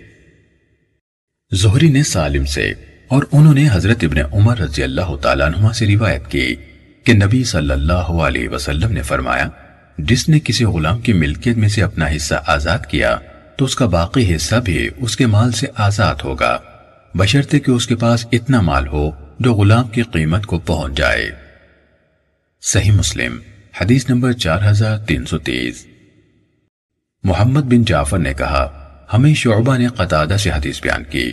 انہوں نے نظر بن انس سے، انہوں نے بشیر بن نحیق سے، انہوں نے حضرت ابو حریرہ رضی اللہ تعالیٰ عنہ سے، اور انہوں نے نبی صلی اللہ علیہ وسلم سے روایت کی۔ آپ نے دو آدمیوں کے مشترکہ غلام کے بارے میں، جن میں سے ایک اپنا حصہ آزاد کر دیتا ہے، فرمایا، وہ دوسرے کا ضامن ہے۔ یعنی کہ اس کے حصے کی قیمت اسے مل جائے گی۔ صحیح مسلم، حدیث نمبر چار ہزار تین سو اکتیس۔ عبید اللہ کے والد معاذ امبری نے کہا، ہمیں شعبہ نے اسی سنت کے ساتھ حدیث بیان کی۔ آپ نے فرمایا، جس نے غلام کی ملکیت میں سے اپنا حصہ آزاد کیا، تو وہ اسی کے مال سے پورا آزاد ہو جائے گا۔ صحیح مسلم، حدیث نمبر چار ہزار تین سو بتیس۔ اسماعیل بن ابراہیم نے ابن ابی عروبہ سے، انہوں نے قطادہ سے، انہوں نے نظر بن انس سے، انہوں نے بشیر بن نحیق سے، انہوں نے حضرت ابو حریرہ رضی اللہ تعالیٰ عنہ سے، اور انہوں نے نبی صلی اللہ علیہ وسلم سے روایت کی۔ آپ نے فرمایا، جس نے غلام کی ملکیت میں سے اپنا حصہ آزاد کیا، اگر اس کے پاس مال ہے، تو اس کی پوری آزادی اسی کے مال کے ذریعے سے ہوگی، اور اگر اس کے پاس مال نہیں ہے تو کسی جبری مشقت میں ڈالے بغیر اس غلام سے بقیہ قیمت کی ادائیگی کے لیے کام کروایا جائے گا۔ صحیح مسلم، حدیث نمبر چار ہزار تین سو تینتیس۔ علی بن مسحر محمد بن بشر اور عیسیٰ بن یونس سب نے ابن ابی عروبہ سے اسی سنت کے ساتھ حدیث بیان کی اور عیسیٰ کی حدیث میں ہے، اسے کسی مشقت میں ڈالے بغیر اس شخص کے حصے کی ادائیگی کے لیے کام لیا جائے گا، جس نے آزاد نہیں کیا۔ صحیح مسلم، حدیث نمبر چار ہزار تین سو چونتیس۔ اسماعیل بن علیہ نے ایوب سے، انہوں نے ابو قلابہ سے، انہوں نے ابو محلب سے، اور انہوں نے حضرت عمران بن حسین رضی اللہ تعالیٰ عنہ سے روایت کی کہ ایک آدمی نے اپنی موت کے وقت اپنے چھ غلام آزاد کیے، اور اس کے پاس ان کے سوا اور کوئی مال نہ تھا۔ تو رسول اللہ صلی اللہ علیہ وسلم نے انہیں بلوایا اور تین گروپوں میں تقسیم کیا۔ پھر ان کے درمیان قورا ڈالا۔ اس کے بعد دو کو آزاد کر دیا اور چار کو غلام ہی برقرار رکھا اور آپ نے اسے سردنش کی۔ صحیح مسلم، حدیث نمبر چار ہزار تین سو پینتیس۔ حماد اور عبد الوہاب ثقفی دونوں نے ایوب سے اسی سنت کے ساتھ حدیث بیان کی۔ حماد کی حدیث ابن علیہ کی حدیث کی طرح ہے اور ثقفی کی حدیث میں ہے، انصار کے ایک آدمی نے اپنی موت کے وقت وسیعت کی۔ اور چھ غلام آزاد کر دیے۔ صحیح مسلم، حدیث نمبر چار ہزار تین سو چھتیس۔ یزید بن زرع نے ہمیں حدیث بیان کی، کہا، ہمیں ہشام بن حسان نے محمد بن سیرین سے حدیث بیان کی۔ انہوں نے حضرت عمران بن حسین رضی اللہ تعالیٰ عنہ سے اور انہوں نے نبی صلی اللہ علیہ وسلم سے ابن علیہ اور حماد کی حدیث کے مانند روایت کی۔ صحیح مسلم حدیث نمبر چار ہزار تین سو سینتیس۔ حماد بن زید نے عمر بن دینار سے انہوں نے حضرت جابر بن عبداللہ رضی اللہ تعالیٰ عنہ سے روایت کی کہ انصار میں سے ایک آدمی نے اپنی موت کے بعد اپنے غلام کو آزاد قرار دیا۔ اس کے پاس اس کے سوا اور کوئی مال نہ تھا۔ نبی صلی اللہ علیہ وسلم کو یہ بات پہنچی تو آپ نے فرمایا، اس غلام کو مجھ سے کون خریدے گا؟ اسے نعیم بن عبداللہ رضی اللہ تعالیٰ عنہ نے آٹھ سو درہم میں خرید لیا۔ تو آپ نے وہ رقم اس آدمی کے حوالے کر دی۔ عمر نے کہا، میں نے حضرت جابر بن عبداللہ رضی اللہ عنہما سے سنا، وہ کہہ رہے تھے، وہ قبطی غلام تھا یعنی ابن زبیر رضی اللہ عنہما کی امارت کے پہلے سال فوت ہوا۔ اپنی موت کے بعد غلام کو آزاد کرنے والے کو ایک تہائی سے زیادہ ترکے میں وسیعت کا اختیار ہی نہ تھا۔ صحیح مسلم، حدیث نمبر چار ہزار تین سو اڑتیس۔ سفیان بن عیینہ نے کہا عمر بن دینار نے حضرت جابر رضی اللہ تعالیٰ عنہ سے سنا، وہ کہہ رہے تھے، انصار کے ایک آدمی نے اپنی موت کے بعد اپنے غلام کے آزاد ہونے کی وسیعت کی۔ اس کے پاس اس کے علاوہ اور کوئی مال نہ تھا۔ تو رسول اللہ صلی اللہ علیہ وسلم نے اسے فروخت کر دیا۔ حضرت جابر رضی اللہ تعالیٰ عنہ نے کہا، اسے ابن نحام نے خریدا۔ وہ قبطی غلام تھا۔ حضرت ابن زبیر رضی اللہ عنہما کی عمارت کے پہلے سال فوت ہوا۔ صحیح مسلم، حدیث نمبر چار ہزار تین سو انتالیس۔ لئیس بن سعد نے ابو زبیر سے، انہوں نے حضرت جابر رضی اللہ تعالیٰ عنہ سے، اور انہوں نے نبی صلی اللہ علیہ وسلم سے مدبر یعنی مالک کی موت کے بعد آزاد ہونے والے غلام کے بارے میں عمر بن دینار سے روایت کردہ حماد کی حدیث کے ہم معنی روایت کی۔ صحیح مسلم، حدیث نمبر چار ہزار تین سو چالیس۔ عبد المجید بن سہیل اور حسین بن زکوان معلم نے عطا سے، انہوں نے حضرت جابر رضی اللہ تعالیٰ عنہ سے روایت کی۔ اسی طرح مطر بن تحمان البراق نے عطا بن ابی رباح، ابو زبیر اور عمر بن دینار سے روایت کی کہ حضرت جابر رضی اللہ تعالیٰ عنہ نے انہیں مدبر کی بیع کے بارے میں حدیث بیان کی۔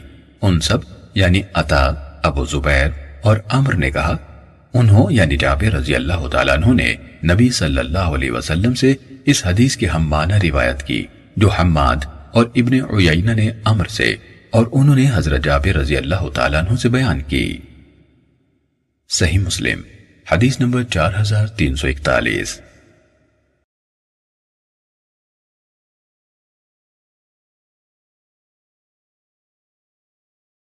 لئیس نے یحییٰ بن سعید سے، انہوں نے بوشیر بن یسار سے اور انہوں نے حضرت سہل بن ابی حسمہ اور حضرت رافع بن خدیج رضی اللہ تعالی عنہما سے روایت کی۔ ان دونوں نے کہا، عبداللہ بن سہیل بن زید اور محیصہ بن مسعود بن زید رضی اللہ عنہما مدینے سے نکلے۔ یہاں تک کہ جب خیبر میں پہنچے تو وہاں کسی جگہ الگ الگ ہو گئے۔ پھر یہ ہوتا ہے کہ اچانک محیصہ رضی اللہ تعالیٰ عنہ، عبداللہ بن سہل رضی اللہ عنہ کو مقتول پاتے ہیں۔ انہوں نے اسے دفن کیا۔ پھر وہ خود حویسہ بن مسعود اور مقتول کا حقیقی بھائی عبد الرحمن بن سہل رضی اللہ تعالیٰ عنہما رسول اللہ صلی اللہ علیہ وسلم کی خدمت میں حاضر ہوئے۔ وہ یعنی عبد الرحمن سب سے کم عمر تھا۔ چنانچہ عبد الرحمن اپنے دونوں ساتھیوں سے پہلے بات کرنے لگا، تو رسول اللہ صلی اللہ علیہ وسلم نے اس سے فرمایا، بڑے کو اس کا مقام دو یعنی عمر میں بڑے کو۔ تو وہ خاموش ہو گیا۔ اس کے دونوں ساتھیوں نے بات کی اور ان کے ساتھ اس نے بھی بات کی۔ انہوں نے رسول اللہ صلی اللہ علیہ وسلم کو عبداللہ بن سہل رضی اللہ تعالیٰ عنہ کے قتل کی بات بتائی۔ تو آپ صلی اللہ علیہ وسلم نے ان سے پوچھا، کیا تم پچاس قسمیں کھاؤ گے؟ پھر اپنے ساتھی کے بدلے خون بہا یا فرمایا، بدلے میں اپنے قاتل سے دیت یا قصاص لینے کے حقدار بنو گے؟ انہوں نے جواب دیا، ہم قسمیں کیسے کھائیں؟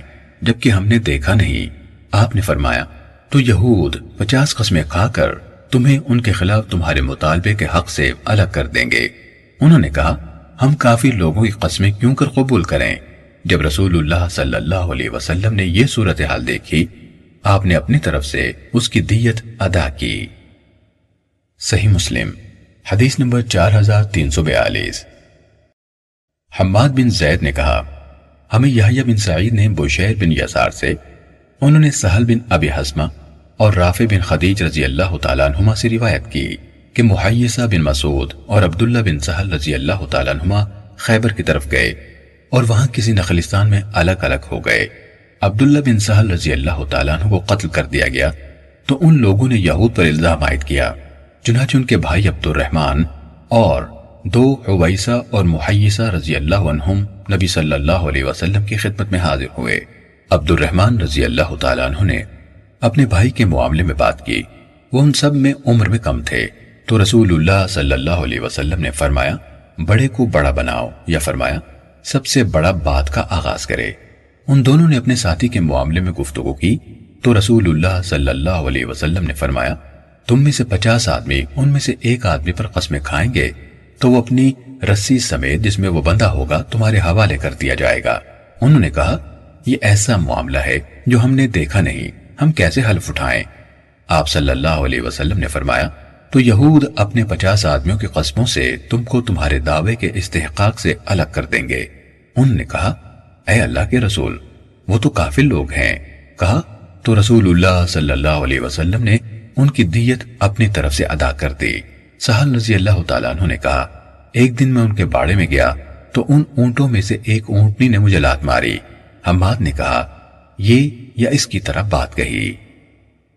صحیح مسلم، حدیث نمبر چار ہزار چار سو تینتالیس۔ بشر بن مفضل نے کہا، ہمیں یحییٰ بن سعید نے بشیر بن یسار سے، انہوں نے سہل بن ابی حسمہ رضی اللہ تعالیٰ عنہ سے، اور انہوں نے نبی صلی اللہ علیہ وسلم سے اسی طرح روایت کی۔ اور انہوں نے اپنی حدیث میں کہا، تو رسول اللہ صلی اللہ علیہ وسلم نے اپنے پاس سے اس کی دیت دے دی، اور انہوں نے اپنی حدیث میں یہ نہیں کہا مجھے ایک اونٹنی نے لات مار دی۔ صحیح مسلم، حدیث نمبر چار ہزار تین سو چوالیس۔ سفیان بن عیینہ اور عبد الوہاب ثقفی نے یحییٰ بن سعید سے، انہوں نے بشیر بن یسار سے اور انہوں نے سہل بن ابی حسمہ رضی اللہ تعالیٰ عنہ سے انہی کی حدیث کی طرح حدیث بیان کی۔ صحیح مسلم، حدیث نمبر چار ہزار تین سو پنتالیس سلیمان بن بلال نے یحییٰ بن سعید سے انہوں نے بشیر بن یسار سے روایت کی کہ رسول اللہ صلی اللہ علیہ وسلم کے عہد میں عبداللہ بن سہل بن زید انصاری اور محیسہ بن مسعود بن زید انصاری رضی اللہ عنہما، جن کا تعلق قبیلہ بنو حارثہ سے تھا، خیبر کی طرف نکلے۔ ان دنوں وہاں صلح تھی اور وہاں کے باشندے یہودی تھے۔ تو وہ دونوں اپنی ضروریات کے پیش نظر الگ الگ ہو گئے۔ بعد ازاں عبداللہ بن سہل رضی اللہ عنہ قتل ہو گئے۔ اور کھجور کے تنے کے ارد گرد بنائے گئے پانی کے ایک گھڑے میں مقتول حالت میں ملے۔ ان کے ساتھی نے انہیں دفن کیا۔ پھر مدینے آئے اور مقتول کے بھائی عبد الرحمن بن سہل اور چچا زاد محیسہ اور حویسہ رضی اللہ عنہم گئے اور رسول اللہ صلی اللہ علیہ وسلم سے عبداللہ رضی اللہ تعالیٰ عنہ اور ان کو قتل کیے جانے کی صورتحال اور جگہ بتائی۔ بشیر کا خیال ہے اور وہ ان لوگوں سے حدیث بیان کرتے ہیں جنہوں نے رسول اللہ صلی اللہ علیہ وسلم کے اصحاب کو پایا کیا آپ نے ان سے فرمایا، کیا تم پچاس قسمیں کھا کر اپنے قاتل یا اپنے ساتھی ان سے بدلہ یا دیت کے حقدار بنو گے؟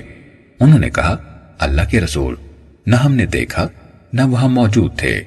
ان یعنی بشیر کا خیال ہے کہ آپ نے فرمایا، تو یہود پچاس قسمیں کھا کر تمہیں اپنے دعوے کے استحقاق سے الگ کر دیں گے۔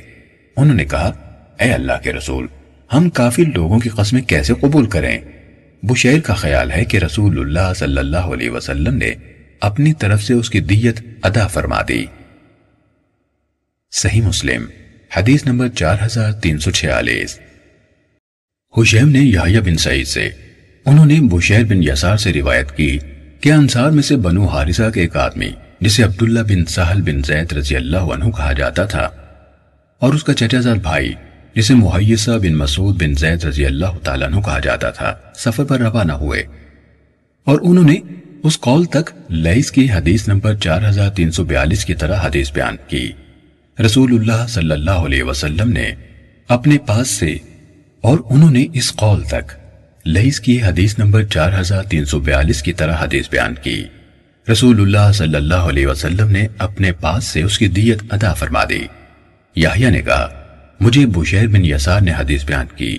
انہوں نے کہا، مجھے سہل بن ابی حسمہ رضی اللہ تعالیٰ عنہ نے خبر دی۔ انہوں نے کہا، دیت کی ان اونٹنیوں میں سے ایک اونٹنی نے مجھے باڑے میں لات ماری تھی۔ صحیح مسلم، حدیث نمبر چار ہزار تین سو سنتالیس سعید بن عبید نے ہمیں حدیث بیان کی۔ کہا، ہمیں بوشیر بن یسار انصاری نے سہل بن ابی حسمہ انصاری رضی اللہ تعالیٰ عنہ سے حدیث بیان کی۔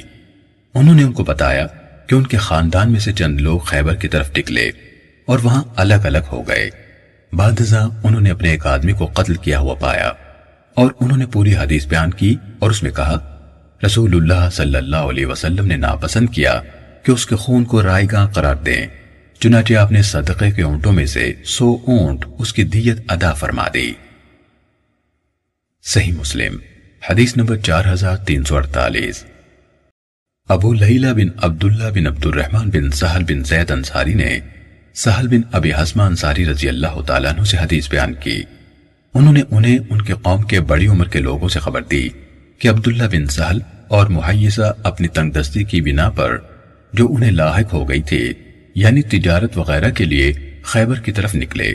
بعد ازاں محیثہ رضی اللہ تعالیٰ عنہ آئے اور بتایا کہ عبداللہ بن سہل رضی اللہ عنہ قتل کر دیے گئے ہیں۔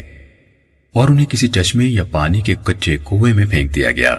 چنانچہ وہ یہود کے پاس آئے اور کہا، اللہ کی قسم، تم لوگوں نے ہی انہیں قتل کیا ہے۔ انہوں نے کہا، اللہ کی قسم، ہم نے انہیں قتل نہیں کیا۔ پھر وہ آئے، حتیٰ کہ اپنی قوم کے پاس پہنچے اور ان کو یہ بات بتائی۔ پھر وہ خود ان کے بھائی حویسہ رضی اللہ تعالیٰ عنہ اور وہ ان سے بڑے تھے اور عبد الرحمن بن سہل رضی اللہ تعالیٰ عنہ رسول اللہ صلی اللہ علیہ وسلم کے پاس آئے۔ محیثہ رضی اللہ تعالیٰ عنہ نے گفتگو شروع کی اور وہی خیبر میں موجود تھے۔ تو رسول اللہ صلی اللہ علیہ وسلم نے محیثہ رضی اللہ تعالیٰ عنہ سے فرمایا، بڑے کو بات کرنے دو، بڑے کو موقع دو۔ آپ کی مراد عمر میں بڑے سے تھی۔ تو حویسہ رضی اللہ تعالیٰ عنہ نے بات کی۔ اس کے بعد محیثہ رضی اللہ تعالیٰ عنہ نے بات کی۔ تو رسول اللہ صلی اللہ علیہ وسلم نے فرمایا، یا وہ تمہارے ساتھی کی دیت دے یا پھر جنگ کا اعلان کریں۔ رسول اللہ صلی اللہ علیہ وسلم نے اس سلسلے میں ان کی طرف خط لکھا۔ تو انہوں نے جواباً لکھا، اللہ کی قسم، ہم نے انہیں قتل نہیں کیا۔ اس پر رسول اللہ صلی اللہ علیہ وسلم نے حویسہ محیزہ اور عبد الرحمن رضی اللہ عنہم سے فرمایا، کیا تم قسم کھا کر اپنے ساتھی کے خون کا بدلہ لینے کے حقدار بنو گے؟ انہوں نے کہا، نہیں۔ آپ نے پوچھا، تو تمہارے سامنے یہود قسمیں کھائیں؟ انہوں نے جواب دیا، وہ مسلمان نہیں ہے اس پر رسول اللہ صلی اللہ علیہ وسلم نے اپنے پاس سے اس کی دیت ادا کر دی۔ رسول اللہ صلی اللہ علیہ وسلم نے ایک سو اونٹنیاں ان کی طرف روانہ کی، حتیٰ کہ ان کے گھر یعنی باڑے پہنچا دی گئیں۔ سہل نے کہا، ان میں سے ایک سرخ اونٹنی نے مجھے لات ماری تھی۔ صحیح مسلم، حدیث نمبر چار ہزار تین سو انچاس۔ یونس نے ابن شہاب سے خبر دی، کہا، مجھے ابو سلمہ بن عبد الرحمن اور نبی صلی اللہ علیہ وسلم کی زوجہ محترمہ حضرت میمونہ رضی اللہ تعالیٰ عنہ کے آزاد کردہ غلام سلیمان بن یسار نے انصار میں سے رسول اللہ صلی اللہ علیہ وسلم کے ایک صحابی سے خبر دی کہ رسول اللہ صلی اللہ علیہ وسلم نے قسامہ کو اسی صورت پر برقرار رکھا جس پر وہ جاہلیت میں تھی۔ صحیح مسلم، حدیث نمبر چار ہزار تین سو پچاس۔ ابن جوریج نے ابن شہاب سے اسی سنت کے ساتھ اسی کے مانند حدیث بیان کی اور یہ اضافہ کیا۔ رسول اللہ صلی اللہ علیہ وسلم نے اس قسامہ کے ذریعے انصار کے لوگوں کے مابین ایک مقتول کا فیصلہ کیا، جس کا دعویٰ انہوں نے یہود پر کیا تھا۔ صحیح مسلم، حدیث نمبر چار ہزار تین سو اکاون۔ صالح نے ابن شہاب سے روایت کی کہ انہیں ابو سلمہ بن عبد الرحمن اور سلیمان بن یزار نے انصار کے کچھ لوگوں سے خبر دی اور انہوں نے نبی صلی اللہ علیہ وسلم سے روایت کی جس طرح ابن جوریج کی حدیث ہے۔ صحیح مسلم، حدیث نمبر چار ہزار تین سو باون۔ عبدالعزیز بن سہیب اور حمید نے حضرت انس بن مالک رضی اللہ تعالیٰ عنہ سے روایت کی کہ عرینہ کے کچھ لوگ رسول اللہ صلی اللہ علیہ وسلم کے پاس مدینے آئے۔ انہیں یہاں کی آب و ہوا ناموافق لگی اور انہیں استسقا ہو گیا۔ تو رسول اللہ صلی اللہ علیہ وسلم نے ان کے مطالبے پر ان سے فرمایا اگر تم چاہتے ہو تو صدقے کے اونٹوں کے پاس چلے جاؤ اور ان کے دودھ اور پیشاب یعنی جسے وہ لوگ اس طرح کی کیفیت میں اپنی صحت کا ضامن سمجھتے تھے، پیو۔ انہوں نے ایسے ہی کیا اور صحت یاب ہو گئے۔ پھر انہوں نے چرواہوں پر حملہ کر دیا، ان کو قتل کر دیا، اسلام سے مرتد ہو گئے اور رسول اللہ صلی اللہ علیہ وسلم کے بیت المال کے اونٹ ہاں کر لے گئے۔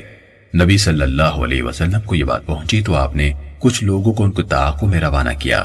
انہیں پکڑ کر لایا گیا تو آپ نے ان کے ہاتھ اور پاؤں کٹوا دیے۔ ان کی آنکھیں پھوڑ دینے کا حکم دیا اور انہیں سیاہ پتھروں والی زمین میں چھوڑ دیا، حتیٰ کہ وہ وہیں مر گئے۔ صحیح مسلم، حدیث نمبر چار ہزار تین سو تریپن۔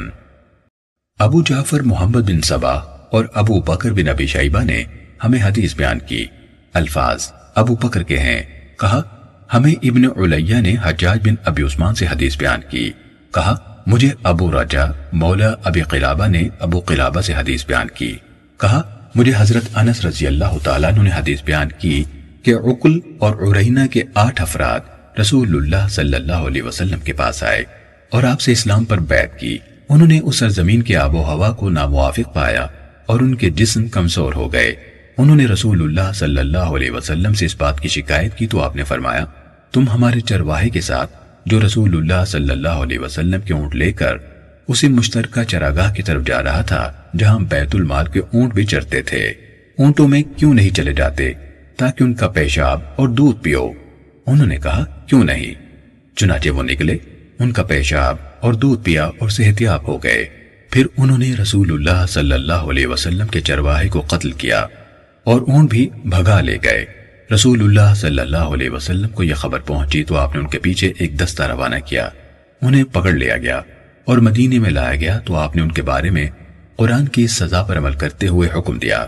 اس پر ان کے ہاتھ پاؤں کاٹ دیے گئے۔ ان کی آنکھیں گرم سلاخوں سے پھوڑ دی گئیں۔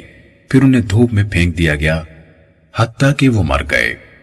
ابن سباہ نے اپنی روایت میں تردو کے بجائے و تردن نعم اور سمیرہ کے بجائے سمیرت کے الفاظ کہے۔ معنی وہی ہیں صحیح مسلم، حدیث نمبر چار ہزار تین سو چوون ایوب نے ابو قلابہ کے آزاد کردہ غلام ابو رجا سے روایت کی۔ کہا، ابو قلابہ نے کہا، ہمیں حضرت انس بن مالک رضی اللہ تعالیٰ عنہ نے حدیث بیان کی۔ انہوں نے کہا عقل یا عرینہ کے کچھ لوگ رسول اللہ صلی اللہ علیہ وسلم کی خدمت میں حاضر ہوئے اور مدینے میں انہیں استسقا کی بیماری لاحق ہو گئی۔ تو رسول اللہ صلی اللہ علیہ وسلم نے انہیں دودھ والی اونٹنیوں کا حکم دیا کہ ان کے لیے خاص کر دی جائیں اور ان سے کہا کہ ان کے پیشاب اور دودھ پئیں آگے حجاج بن ابی عثمان کی حدیث کے ہم مانا ہے اور کہا، ان کی آنکھیں گرم سلاخوں سے پھوڑ دی گئیں اور انہیں سیاہ پتھروں والی زمین یعنی حرہ میں پھینک دیا گیا۔ وہ پانی مانگتے تھے تو انہیں نہیں پلایا جاتا تھا۔ صحیح مسلم، حدیث نمبر چار ہزار تین سو پچپن۔ ابن عون نے کہا، ہمیں ابو راجا مولا ابی قلابہ نے ابو قلابہ سے حدیث بیان کی۔ انہوں نے کہا، میں عمر بن عبدالعزیز کے پیچھے بیٹھا تھا۔ تو انہوں نے لوگوں سے کہا، تم قسامہ کے بارے میں کیا کہتے ہو؟ انبسا نے کہا، ہمیں حضرت انس بن مالک رضی اللہ تعالیٰ نے اس اس طرح حدیث بیان کی ہے۔ اس پر میں نے کہا، مجھے بھی حضرت انس رضی اللہ تعالیٰ نے حدیث بیان کی کہ کچھ لوگ نبی صلی اللہ علیہ وسلم کی خدمت میں حاضر ہوئے۔ اور انہوں نے ایوب اور حجاج کی حدیث کی طرح حدیث بیان کی۔ ابو قلابہ نے کہا، جب میں فارغ ہوا تو امباسا نے سبحان اللہ کہا یعنی تعجب کا اظہار کیا۔ ابو قلابہ نے کہا، اس پر میں نے کہا، اے انباسا کیا تم مجھ پر جھوٹ بولنے کا الزام لگاتے ہو؟ انہوں نے کہا، نہیں، ہمیں بھی حضرت انس بن مالک رضی اللہ تعالیٰ نے اسی طرح حدیث بیان کی ہے۔ اے اہل شام، جب تک تم میں یہ یا ان جیسے لوگ موجود ہیں تم ہمیشہ بھلائی سے رہو گے۔ صحیح مسلم، حدیث نمبر چار ہزار تین سو چھپن۔ یحیٰ بن ابی کسی نے ابو قلابہ سے اور انہوں نے حضرت انس بن مالک رضی اللہ تعالیٰ عنہ سے روایت کی۔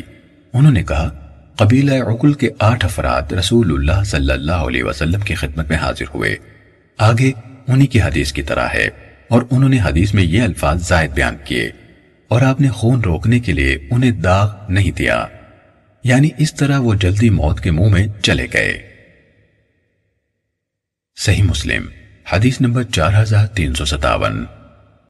معاویہ بن قرہ نے حضرت انس بن مالک رضی اللہ تعالیٰ عنہ سے روایت کی۔ انہوں نے کہا عرینہ کے کچھ افراد رسول اللہ صلی اللہ علیہ وسلم کے پاس آئے۔ وہ مسلمان ہوئے اور آپ کی بیعت کی اور مدینے میں موم، جو برسام یعنی پھیپڑوں کی جلی کی سوزش کا دوسرا نام ہے، اس کی وبا پھیلی ہوئی تھی۔ پھر انہی کی حدیث کی طرح بیان کیا اور مزید کہا، آپ کے پاس انصار کے تقریباً بیس نوجوان حاضر تھے۔ آپ نے انہیں ان کی طرف روانہ کیا اور آپ نے ان کے ساتھ ایک کھوجی بھی روانہ کیا جو ان کے پاؤں کی نقوش کی نشاندہی کرتا تھا۔ صحیح مسلم، حدیث نمبر چار ہزار تین سو اٹھاون۔ حمام اور سعید نے قطادہ کے حوالے سے حضرت انس رضی اللہ تعالیٰ عنہ سے روایت کی۔ حمام کی حدیث میں ہے ارینہ کا ایک گروہ نبی صلی اللہ علیہ وسلم کے پاس آیا اور سعید کی حدیث میں ہے، اقل اور ارینہ کا گروہ آیا۔ آگے انہی کی حدیث کی طرح ہے۔ صحیح مسلم، حدیث نمبر چار ہزار تین سو انسٹھ۔ سلیمان تیمی نے حضرت انس رضی اللہ تعالیٰ عنہ سے روایت کی۔ انہوں نے کہا، نبی صلی اللہ علیہ وسلم نے لوہے کی سلاخوں سے ان لوگوں کی آنکھیں پھوڑنے کا حکم دیا، کیونکہ انہوں نے بھی چرواہوں کی آنکھیں پھوڑی تھیں۔ یعنی یہ اقدام انتقام کے قانون کے مطابق تھا۔ یعنی یہ اقدام انتقام کے قانون کے مطابق تھا۔ صحیح مسلم، حدیث نمبر چار ہزار تین سو ساٹھ۔ محمد بن جعفر نے کہا، ہمیں شعبہ نے ہشام بن زید سے حدیث بیان کی۔ انہوں نے حضرت انس بن مالک رضی اللہ تعالیٰ عنہ سے روایت کی کہ ایک یہودی نے ایک لڑکی کو اس کے زیورات حاصل کرنے کی خاطر مار ڈالا۔ اس نے اسے پتھر سے قتل کیا۔ کہا وہ نبی صلی اللہ علیہ وسلم کے پاس لائی گئی اور اس میں زندگی کی رمق موجود تھی۔ تو آپ صلی اللہ علیہ وسلم نے ایک یہودی کا نام لیتے ہوئے اس سے پوچھا، کیا تجھے فلاں نے مارا ہے؟ اس نے اپنے سر سے نہیں کا اشارہ کیا۔ پھر آپ صلی اللہ علیہ وسلم نے اسے دوسری بار دوسرا نام لیتے ہوئے پوچھا، تو اس نے اپنے سر سے نہیں کا اشارہ کیا۔ پھر آپ صلی اللہ علیہ وسلم نے اس سے تیسرا نام لیتے ہوئے تیسری بات پوچھا۔ تیسری بات پوچھا، تو اس نے کہا ہاں اور اپنے سر سے اشارہ کیا۔ اس پر رسول اللہ صلی اللہ علیہ وسلم نے یعنی ملوث یہودی کو اس کے اقرار کے بعد دو پتھروں کے درمیان قتل کروا دیا۔ صحیح مسلم، حدیث نمبر چار ہزار تین سو اکسٹھ۔ خالد بن حارث اور ابن ادریس دونوں نے شعبہ سے اسی سنت کے ساتھ اسی طرح حدیث بیان کی۔ اور ابن ادریس کی حدیث میں ہے، آپ صلی اللہ علیہ وسلم نے اس کا سر دو پتھروں کے درمیان کچلوا ڈالا۔ یعنی اس طرح بھاری پتھر مارا گیا کہ اس کا سر کچلا گیا۔ صحیح مسلم، حدیث نمبر چار ہزار تین سو باسٹھ۔ عبد الرزاق نے کہا، ہمیں معمر نے ایوب سے خبر دی۔ انہوں نے ابو قلابہ سے اور انہوں نے حضرت انس رضی اللہ تعالیٰ عنہ سے روایت کی کہ یہود کے ایک آدمی نے انصار کی ایک لڑکی کو اس کے زیورات کی خاطر قتل کر دیا۔ پھر اسے کنویں میں پھینک دیا۔ اس نے اس کو سر پتھر سے کچل دیا تھا۔ اسے پکڑ لیا گیا اور رسول اللہ صلی اللہ علیہ وسلم کے سامنے پیش کیا گیا۔ تو آپ نے اسے مر جانے تک پتھر مارنے کا حکم دیا، چنانچہ اسے پتھر مارے گئے حتیٰ کہ وہ مر گیا۔ صحیح مسلم، حدیث نمبر چار ہزار تین سو تریسٹھ۔ ابن جوریج نے کہا، مجھے معمر نے ایوب سے اسی سنت کے ساتھ اسی کے مانند حدیث بیان کی۔ صحیح مسلم حدیث نمبر چار ہزار تین سو چونسٹھ۔ قطادہ نے ہمیں حضرت انس بن مالک رضی اللہ تعالیٰ عنہ سے حدیث بیان کی کہ ایک لڑکی کا سر دو پتھروں کے درمیان کچلا ہوا ملا تو لوگوں نے اس سے پوچھا، تمہارے ساتھ یہ کس نے کیا؟ فلاں نے؟ فلاں نے؟ حتیٰ کہ انہوں نے خاص اسی یہودی کا ذکر کیا تو اس نے اپنے سر سے اشارہ کیا۔ یہودی کو پکڑا گیا تو اس نے اعتراف کر لیا۔ اس پر رسول اللہ صلی اللہ علیہ وسلم نے حکم دیا کہ اس کا سر پتھر سے کچل دیا جائے۔ صحیح مسلم، حدیث نمبر چار ہزار تین سو پینسٹھ۔ محمد بن مسنہ اور ابن بشار نے کہا، ہمیں محمد بن جعفر نے حدیث بیان کی۔ کہا، ہمیں شعبہ نے قطادہ سے حدیث بیان کی۔ انہوں نے زرارہ سے اور انہوں نے حضرت عمران بن حسین رضی اللہ تعالیٰ عنہ سے روایت کی۔ انہوں نے کہا یعلا بن منع رضی اللہ تعالیٰ عنہ یا ابن امیہ ایک آدمی سے لڑ پڑے۔ تو ان میں سے ایک نے دوسرے کے ہاتھ میں دانت کاٹ دیے۔ اس نے اس کے منہ سے اپنا ہاتھ کھینچا اور اس کا سامنے والا ایک دانت نکال دیا۔ ابن مسنہ نے کہا، سامنے والے دو دانت۔ پھر وہ دونوں جھگڑا لے کر نبی صلی اللہ علیہ وسلم کے پاس حاضر ہوئے۔ تو آپ صلی اللہ علیہ وسلم نے فرمایا، کیا تم میں سے کوئی دوسرے کو اس طرح دانت کاٹتا ہے جیسے سانڈ کاٹتا ہے؟ اس کی کوئی دیت نہیں۔ صحیح مسلم، حدیث نمبر چار ہزار تین سو چھیاسٹھ۔ یعلا رضی اللہ تعالیٰ عنہ کے بیٹے نے یعلا رضی اللہ تعالیٰ عنہ سے، انہوں نے نبی صلی اللہ علیہ وسلم سے اسی کی مانند روایت کی۔ صحیح مسلم، حدیث نمبر چار ہزار تین سو سڑسٹھ۔ ہشام نے قطادہ سے، انہوں نے زرارہ بن اوفا سے، اور انہوں نے حضرت عمران بن حسین رضی اللہ تعالیٰ عنہ سے روایت کی کہ ایک آدمی نے دوسرے کی کلائی کو دانتوں سے کاٹا۔ اس نے اسے کھینچا تو اس کاٹنے والے کا سامنے والا دانت گر گیا۔ یہ مقدمہ نبی صلی اللہ علیہ وسلم کے سامنے پیش کیا گیا۔ تو آپ نے اس نقصان کو رائے کا قرار دیا اور فرمایا، کیا تم اس کا گوشت کھانا چاہتے تھے؟ صحیح مسلم، حدیث نمبر چار ہزار تین سو اڑسٹھ۔ بدیل نے عطا بن ابی رباح سے اور انہوں نے صفوان بن یعلا سے روایت کی کہ یعلا بن منائی رضی اللہ تعالیٰ عنہ کا ایک ملازم تھا۔ کسی آدمی نے اس کی کلائی کو دانتوں سے کاٹا۔ اس نے اسے کھینچا تو اس کا سامنے والا دانت گر گیا۔ معاملہ نبی صلی اللہ علیہ وسلم تک لایا گیا۔ تو آپ نے اسے رائے گاہ قرار دیا اور فرمایا، تم چاہتے تھے کہ اسے یعنی اس کی کلائی کو اس طرح چبا ڈالو، جس طرح سانٹ چباتا ہے۔ صحیح مسلم، حدیث نمبر چار ہزار تین سو انہتر۔ محمد بن سیرین نے حضرت عمران بن حسین رضی اللہ تعالیٰ عنہ سے روایت کی۔ کہ ایک آدمی نے دوسرے آدمی کے ہاتھ کو دانتوں سے کاٹا۔ اس نے اپنا ہاتھ کھینچا تو اس کا سامنے والا ایک یا دو دانت گر گئے۔ اس پر اس نے رسول اللہ صلی اللہ علیہ وسلم سے فریاد کی۔ تو رسول اللہ صلی اللہ علیہ وسلم نے فرمایا، تم مجھ سے کیا چاہتے ہو؟ تم مجھے یہ کہتے ہو کہ میں اسے یہ کہوں، وہ اپنا ہاتھ تمہارے منہ میں دے اور تم اس طرح اسے چباؤ، جس طرح سانٹ چباتا ہے۔ تم بھی اپنا ہاتھ اس کے منہ کی طرح بڑھاؤ، حتیٰ کہ وہ اسے کاٹنے لگے۔ پھر تم اسے کھینچ لینا۔ صحیح مسلم، حدیث نمبر چار ہزار تین سو ستر۔ حمام نے کہا، ہمیں عطا نے صفوان بن یعلا بن منعی سے انہوں نے اپنے والد سے روایت کی۔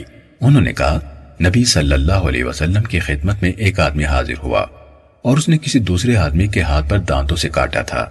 اس نے اپنا ہاتھ کھینچا تو اس یعنی جس نے کاٹا تھا، اس کے سامنے والے دو دانت نکل گئے۔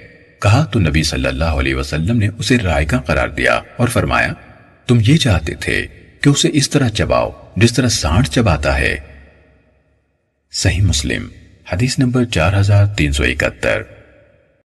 ابو اسامہ نے کہا، ہمیں ابن جوریج نے خبر دی۔ کہا، مجھے عطا نے خبر دی۔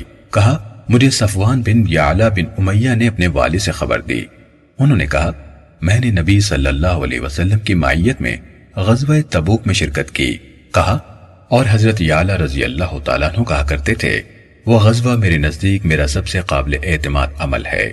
عطا نے کہا، صفوان نے کہا، یعلا رضی اللہ تعالیٰ عنہ نے کہا، میرا ایک ملازم تھا، وہ کسی انسان سے لڑ پڑا، تو ان میں سے ایک نے دوسرے کے ہاتھ کو دانتوں سے کاٹا۔ کہا، مجھے صفوان نے بتایا تھا کہ ان میں سے کس نے دوسرے کو دانتوں سے کاٹا تھا۔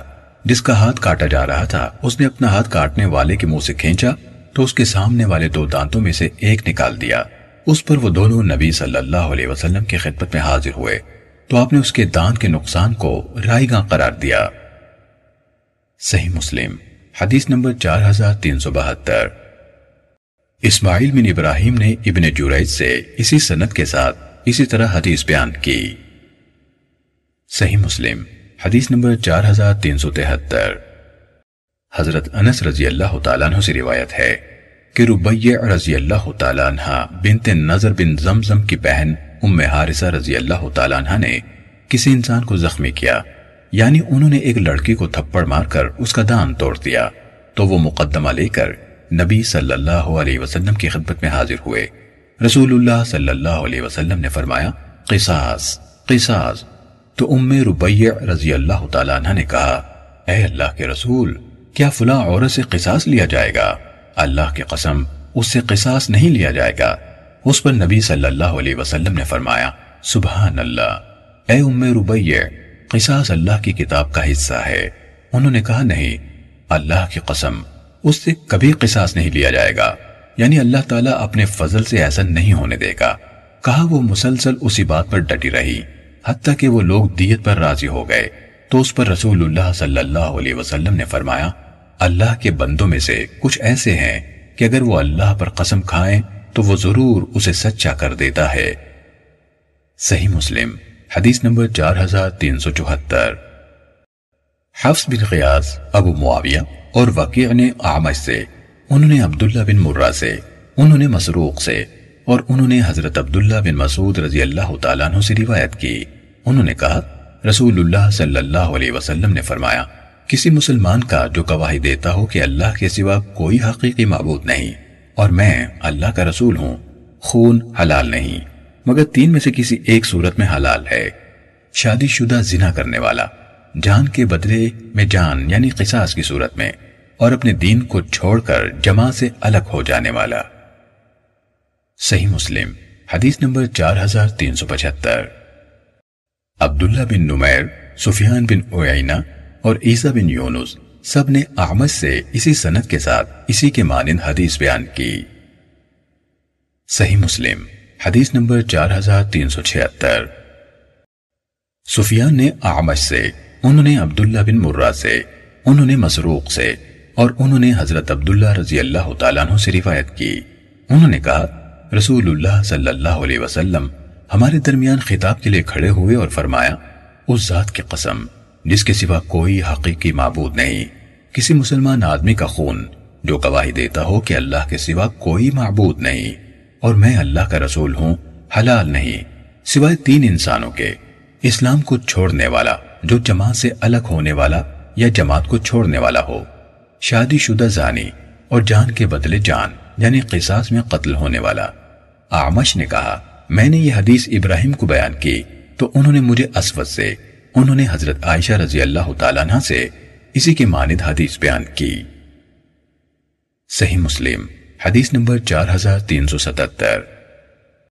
شیبان نے اعمش سے سابقہ دونوں سندوں کے ساتھ سفیان کی حدیث کی طرح بیان کیا، اور انہوں نے حدیث میں آپ کا فرمان، اس ذات کی قسم، جس کے سوا کوئی معبود نہیں۔ بیان نہیں کیا۔ صحیح مسلم، حدیث نمبر چار ہزار تین سو اٹھتر ابو معاویہ نے آمد سے، انہوں نے عبداللہ بن مرہ سے، انہوں نے مسروق سے، اور انہوں نے حضرت عبداللہ رضی اللہ تعالیٰ عنہ سے روایت کی۔ انہوں نے کہا، رسول اللہ صلی اللہ علیہ وسلم نے فرمایا، کسی زیرو انسان کو ظلم سے قتل نہیں کیا جا سکتا، مگر اس کے خون کا گناہ کا ایک حصہ آدم کے پہلے بیٹے پر پڑتا ہے۔ کیونکہ وہی سب سے پہلا شخص تھا جس نے قتل کا طریقہ نکالا۔ صحیح مسلم، حدیث نمبر چار ہزار تین سو اناسی۔ جریر، عیسیٰ بن یونس اور سفیان سب نے آمد سے اسی سنت کے ساتھ حدیث بیان کی۔ اور جریر اور عیسیٰ بن یونس کی حدیث میں ہے، کیونکہ اس نے قتل کا طریقہ نکالا تھا، ان دونوں نے اول کا لفظ بیان نہیں کیا۔ صحیح مسلم، حدیث نمبر چار ہزار تین سو اسی۔ عبدہ بن سلیمان اور وکی نے آمد سے، انہوں نے ابو وائل سے اور انہوں نے حضرت عبداللہ رضی اللہ تعالیٰ عنہ سے روایت کی۔ انہوں نے کہا، رسول اللہ صلی اللہ علیہ وسلم نے فرمایا، قیامت کے دن لوگوں کے مابین سب سے پہلے جو فیصلے کیے جائیں گے، وہ خون کے بارے میں ہوں گے۔ صحیح مسلم، حدیث نمبر چار ہزار تین سو اکاسی۔ معاذ بن معاذ، خالد بن حارث، محمد بن جعفر اور ابن ابیادی سب نے شعبہ سے روایت کی۔ انہوں نے آمد سے، انہوں نے ابو وائل سے، انہوں نے حضرت عبداللہ رضی اللہ تعالیٰ عنہ سے، اور انہوں نے نبی صلی اللہ علیہ وسلم سے اسی کی مانند روایت کی۔ البتہ ان میں سے بعض نے شعبہ سے روایت کرتے ہوئے یقضا کا لفظ کہا اور بعض نے یحکم بین الناس کہا۔ معنی وہی ہے۔ صحیح مسلم، حدیث نمبر چار ہزار تین سو بیاسی۔ ابو بکر بن ابی شیبہ اور یحییٰ بن حبیب حارسی دونوں کے الفاظ قریب قریب ہیں۔ دونوں نے کہا، ہمیں عبد الوہاب ثقفی نے ایوب سے حدیث بیان کی۔ انہوں نے ابن سیرین سے، انہوں نے ابن ابی بکرہ سے، انہوں نے حضرت ابو بکرہ رضی اللہ تعالیٰ عنہ سے، اور انہوں نے نبی صلی اللہ علیہ وسلم سے روایت کی۔ کہ آپ صلی اللہ علیہ وسلم نے فرمایا، بلا شبہ زمانہ گھوم کر اپنی اسی حالت پر آ گیا ہے، جو اس دن تھی جس دن اللہ نے آسمانوں اور زمین کو پیدا کیا تھا۔ سال کے بارہ مہینے ہیں۔ ان میں سے چار حرمت والے ہیں۔ تین لگاتار ہیں۔ ذلقادہ ذلحج اور محرم۔ اور ان کے علاوہ رجب، جو مزر کا مہینہ ہے۔ یعنی جس کی حرمت کا قبیلہ مزر قائل ہے۔ جو جمادہ اور شعبان کے درمیان ہے۔ اس کے بعد آپ نے پوچھا، آج یہ کون سا مہینہ ہے؟ ہم نے کہا، اللہ اور اس کے رسول زیادہ جاننے والے ہیں۔ کہا، آپ خاموش ہو گئے۔ حتیٰ کہ ہم نے خیال کیا کیا آپ اسے اس کے معروف نام کے بجائے کوئی اور نام دیں گے۔ پھر آپ نے فرمایا، کیا یہ ذی الحج نہیں ہے؟ ہم نے جواب دیا، کیوں نہیں؟ پھر آپ صلی اللہ علیہ وسلم نے پوچھا، یہ کون سا شہر ہے؟ ہم نے جواب دیا، اللہ، اور اس کا رسول سب سے بڑھ کر جاننے والے ہیں۔ کہا، آپ خاموش رہے۔ حتیٰ کہ ہم نے خیال کیا کہ آپ اس کے معروف نام سے ہٹ کر اسے کوئی اور نام دیں گے۔ پھر آپ صلی اللہ علیہ وسلم نے پوچھا، کیا یہ البلدہ یعنی حرمت والا شہر نہیں؟ ہم نے جواب دیا، کیوں نہیں؟ پھر آپ نے پوچھا، یہ کون سا دن ہے؟ ہم نے جواب دیا، اللہ اور اس کا رسول سب سے بڑھ کر جاننے والے ہیں۔ آپ صلی اللہ علیہ وسلم نے کہا، کیا یہ یوم النحر یعنی قربانی کا دن نہیں ہے؟ ہم نے جواب دیا، کیوں نہیں، اللہ کے رسول۔ پھر آپ صلی اللہ علیہ وسلم نے فرمایا، بلا شبہ، تمہارے خون، تمہارے مال محمد بن سیرین نے کہا، میرا خیال ہے، انہوں نے کہا، اور تمہاری عزت تمہارے لیے اسی طرح حرمت والے ہیں، جس طرح اس مہینے میں، اس شہر میں تمہارا یہ دن حرمت والا ہے، اور ان قریب تم اپنے رب سے ملو گے، اور وہ تم سے تمہارے اعمال کے بارے میں پوچھے گا۔ تم میرے بعد ہرگز دوبارہ گمراہ نہ ہو جانا کہ ایک دوسرے کی گردنے مارنے لگو۔ سنو، جو شخص یہاں موجود ہے، وہ اس شخص تک یہ پیغام پہنچا دے۔ جو یہاں موجود نہیں، ممکن ہے جس کو یہ پیغام پہنچایا جائے، وہ اسے اس آدمی سے زیادہ یاد رکھنے والا ہو، جس نے اسے خود مجھ سے سنا ہے۔ پھر فرمایا، سنو، کیا میں نے اللہ کا پیغام ٹھیک طور پر پہنچا دیا ہے؟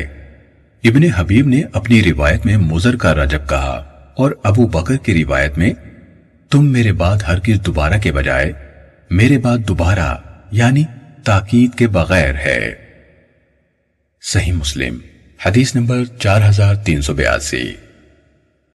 یزید بن زورائے نے کہا، ہمیں عبداللہ بن عون نے محمد بن سیرین سے حدیث بیان کی۔ انہوں نے عبد الرحمن بن ابی بکرہ سے اور انہوں نے اپنے والد سے روایت کی۔ انہوں نے کہا، جب وہ دن تھا، جس کا آگے ذکر ہے، آپ صلی اللہ علیہ وسلم اپنے اون پر بیٹھے اور ایک انسان نے اس کی لگام پکڑ لی تو آپ صلی اللہ علیہ وسلم نے فرمایا، کیا تم جانتے ہو کہ یہ کون سا دن ہے؟ لوگوں نے کہا، اللہ اور اس کا رسول زیادہ جاننے والے ہیں۔ حتیٰ کہ ہم نے خیال کیا کہ آپ اس کے نام کے سوا اسے کوئی اور نام دیں گے۔ تو آپ صلی اللہ علیہ وسلم نے فرمایا، کیا یہ قربانی کا دن نہیں؟ ہم نے کہا، کیوں نہیں اللہ کے رسول؟ فرمایا، یہ کون سا مہینہ ہے؟ ہم نے عرض کی، اللہ اور اس کا رسول زیادہ جاننے والے ہیں۔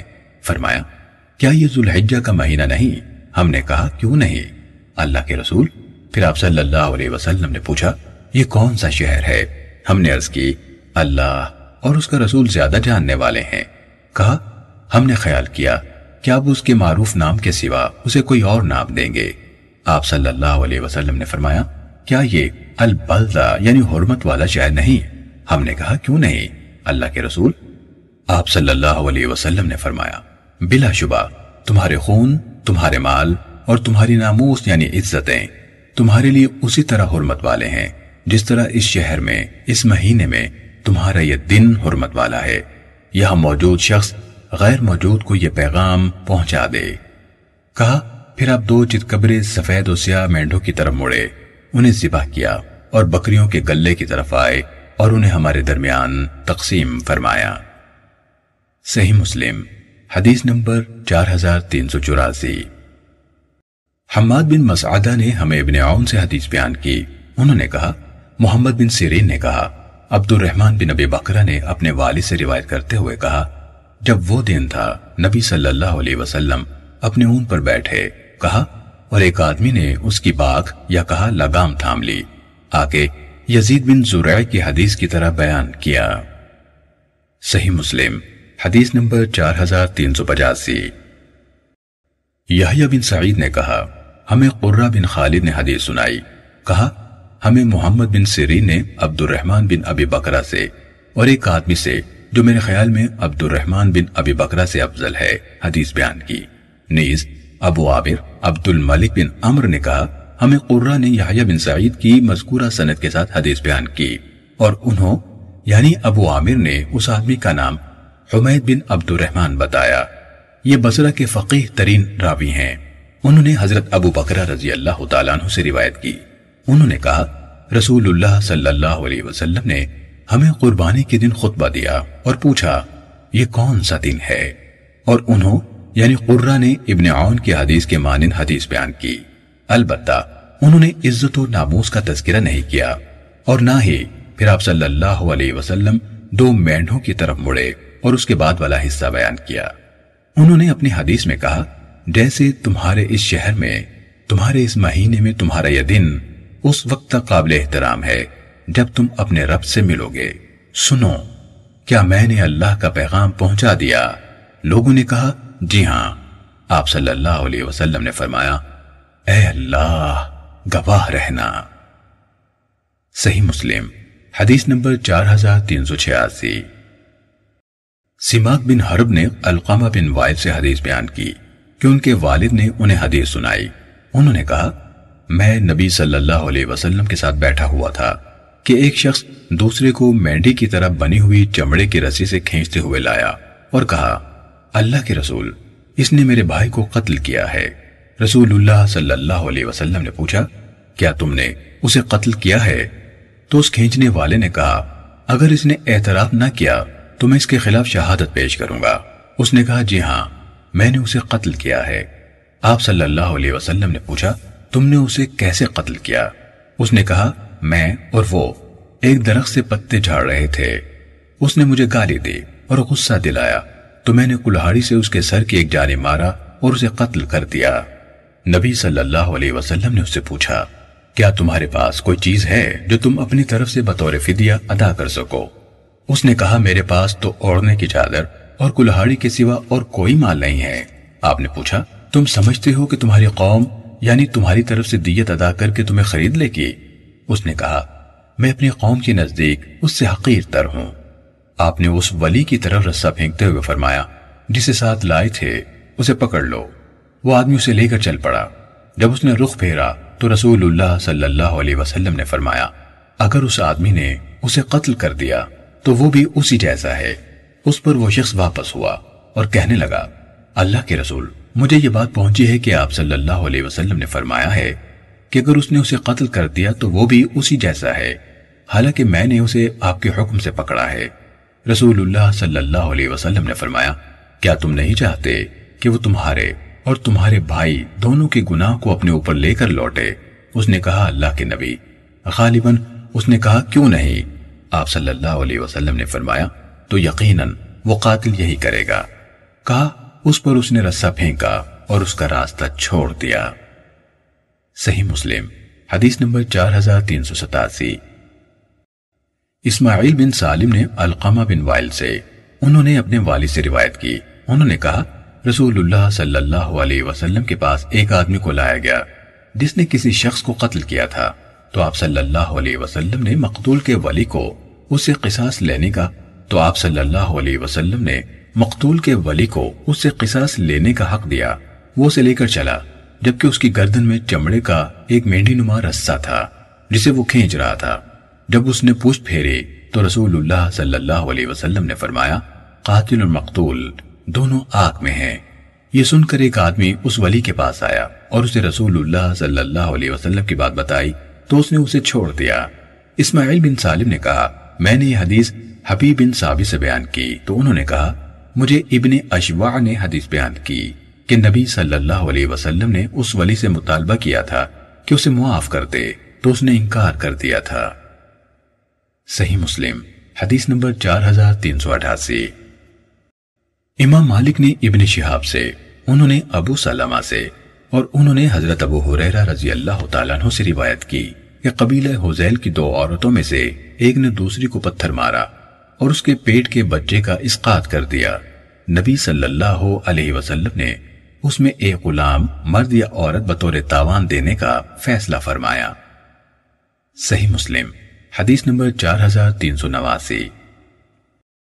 لئیس نے ابن شہاب سے، انہوں نے ابن مسیب سے، اور انہوں نے حضرت ابو حریرہ رضی اللہ تعالیٰ عنہ سے روایت کی کہ انہوں نے کہا، رسول اللہ صلی اللہ علیہ وسلم نے بنو لحیان جو قبیلہ حزیل کی شاخ ہے کہ ایک عورت کے پیٹ کے بچے کے بارے میں جو مردہ ضائع ہوا تھا، ایک غلام یا لونڈی دیے جانے کا فیصلہ کیا۔ پھر وہ عورت بھی فوت ہو گئی، جس کے خلاف آپ نے غلام بطور دیت دینے کا فیصلہ کیا تھا۔ تو رسول اللہ صلی اللہ علیہ وسلم نے فیصلہ فرمایا کہ اس کی وراثت جو بھی ہے، اس کے بیٹوں اور شوہر کے لیے ہے۔ اور اس کی طرف سے دیت کی ادائیگی، اس کے باپ کی طرف سے مرد رشتہ داروں پر ہے۔ صحیح مسلم، حدیث نمبر چار ہزار تین سو نوے۔ یونس نے ابن شہاب سے، انہوں نے ابن مسیب اور ابو سلمہ بن عبد الرحمن سے روایت کی کہ حضرت ابو حریرہ رضی اللہ تعالیٰ عنہ نے کہا، حزیل کی دو عورتیں باہم لڑ پڑیں، تو ان میں سے ایک نے دوسری کو پتھر دے مارا اور اسے قتل کر دیا، اور اس بچے کو بھی جو اس کے پیٹ میں تھا، چنانچہ وہ جھگڑا لے کر رسول اللہ صلی اللہ علیہ وسلم کے پاس حاضر ہوئے۔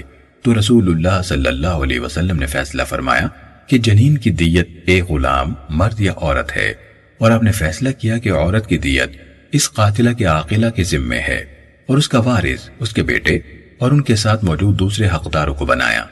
اس پر حمل بن نابغہ حزلی نے کہا، اے اللہ کے رسول، میں اس کا توان کیسے دوں جس نے نہ پیا، نہ کھایا، نہ بولا، نہ آواز نکالی؟ ایسا خون تو رائے کا ہوتا ہے۔ تو رسول اللہ صلی اللہ علیہ وسلم نے فرمایا، یہ تو کاہنوں کے بھائیوں میں سے ہے۔ اس کی سجا یعنی قافیہ دار کلام کی وجہ سے جو اس نے جوڑی تھی۔ صحیح مسلم، حدیث نمبر چار ہزار تین سو اکانوے۔ معمر نے زہری سے، انہوں نے ابو سلامہ سے اور انہوں نے حضرت ابو حریرہ رضی اللہ تعالیٰ عنہ سے روایت کی۔ انہوں نے کہا، دو عورتیں باہم لڑ پڑیں اور پورے قصے سمیت حدیث بیان کی اور یہ ذکر نہیں کیا۔ آپ نے اس کے بیٹے اور اس کے ساتھ موجود دوسرے حقداروں کو اس کا وارث بنایا اور کہا، اس پر ایک کہنے والے نے کہا، ہم کیسے دیت دیں؟ اور انہوں نے حمل بن مالک کا نام نہیں لیا۔ صحیح مسلم، حدیث نمبر چار ہزار تین سو بانوے۔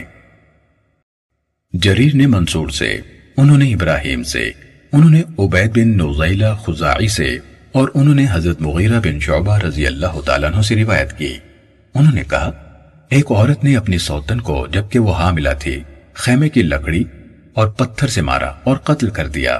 کہا، اور ان میں سے ایک قبیلہ بنو لحیان سے تھی۔ کہا، تو رسول اللہ صلی اللہ علیہ وسلم نے قتل ہونے والے کی دیت قتل کرنے والے کے اسبا یعنی جدی رشتہ دار مردوں پر ڈالی اور پیٹ کے بچے کا تاوان جو اس کے پیٹ میں تھا، ایک غلام مقرر فرمایا۔ اس پر قتل کرنے والے کے اسبا یعنی جدی مرد رشتہ داروں میں سے ایک آدمی نے کہا کیا ہم اس کا تاوان دیں جس نے کھایا، نہ پیا اور نہ آواز نکالی؟ ایسا خون تو رائے گاہ ہوتا ہے۔ تو رسول اللہ صلی اللہ علیہ وسلم نے فرمایا، کیا بدووں کی سجا یعنی قافیہ بندی جیسی سجا ہے؟ اور آپ نے دیت ان جدی مرد رشتہ داروں پر ڈالی۔ صحیح مسلم، حدیث نمبر چار ہزار تین سو ترانوے۔ مفضل نے منصور سے، انہوں نے ابراہیم سے، انہوں نے عبید بن نزیلہ سے اور انہوں نے حضرت مغیرہ بن شعبہ رضی اللہ تعالیٰ عنہ سے روایت کی۔ انہوں نے کہا، ایک عورت نے اپنی سوتن کو خیمے کی لکڑی سے قتل کر دیا۔ اس معاملے کو رسول اللہ صلی اللہ علیہ وسلم کے پاس لایا گیا۔ تو آپ نے اس عورت کے عاقلہ پر دیت عائد ہونے کا فیصلہ فرمایا۔ اور چونکہ وہ حاملہ بھی تھی، تو آپ نے پیٹ کے بچے کے بدلے میں ایک غلام بطور تاوان دیے جانے کا فیصلہ کیا۔ اس پر اس کے اسبا یعنی جدی مرد رشتہ داروں میں سے کسی نے کہا کیا ہم اس کی دیت دیں۔ جس نے نہ کھایا، نہ پیا، نہ چیخا، نہ چلایا۔ اس طرح کا خون تو رائے گاہ ہوتا ہے۔ تو آپ صلی اللہ علیہ وسلم نے فرمایا، کیا بدوؤں کی سجا جیسی سجا ہے؟ صحیح مسلم، حدیث نمبر چار ہزار تین سو چورانوے۔ سفیان نے منصور سے اسی سنت کے ساتھ جریر اور مفضل کی حدیث کے ہم معنی روایت کی۔ صحیح مسلم، حدیث نمبر چار ہزار تین سو پچانوے۔ شعبہ نے منصور سے انہی کی سابقہ سندوں کے ساتھ مکمل قصے سمیت حدیث روایت کی۔ البتہ اس میں ہے، اس عورت کا حمل ساقط ہو گیا۔ یہ مقدمہ نبی صلی اللہ علیہ وسلم کے سامنے پیش کیا گیا۔ تو آپ نے اس میں پیٹ کے بچے کے بدلے ایک غلام یا لونڈی دینے کا فیصلہ فرمایا۔ اور یہ دیت ان لوگوں پر ڈالی جو عورت کے ولی تھے۔ انہوں نے حدیث میں عورت کی دیت کا ذکر نہیں کیا۔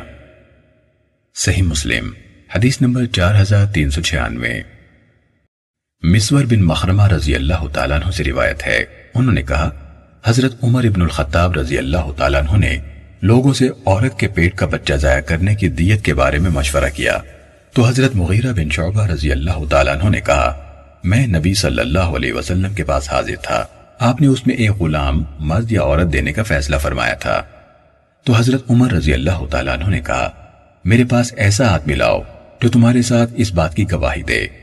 تو محمد بن مسلمہ رضی اللہ تعالیٰ عنہ نے ان کے لیے گواہی دی۔ صحیح مسلم، حدیث نمبر چار ہزار تین سو ستانوے۔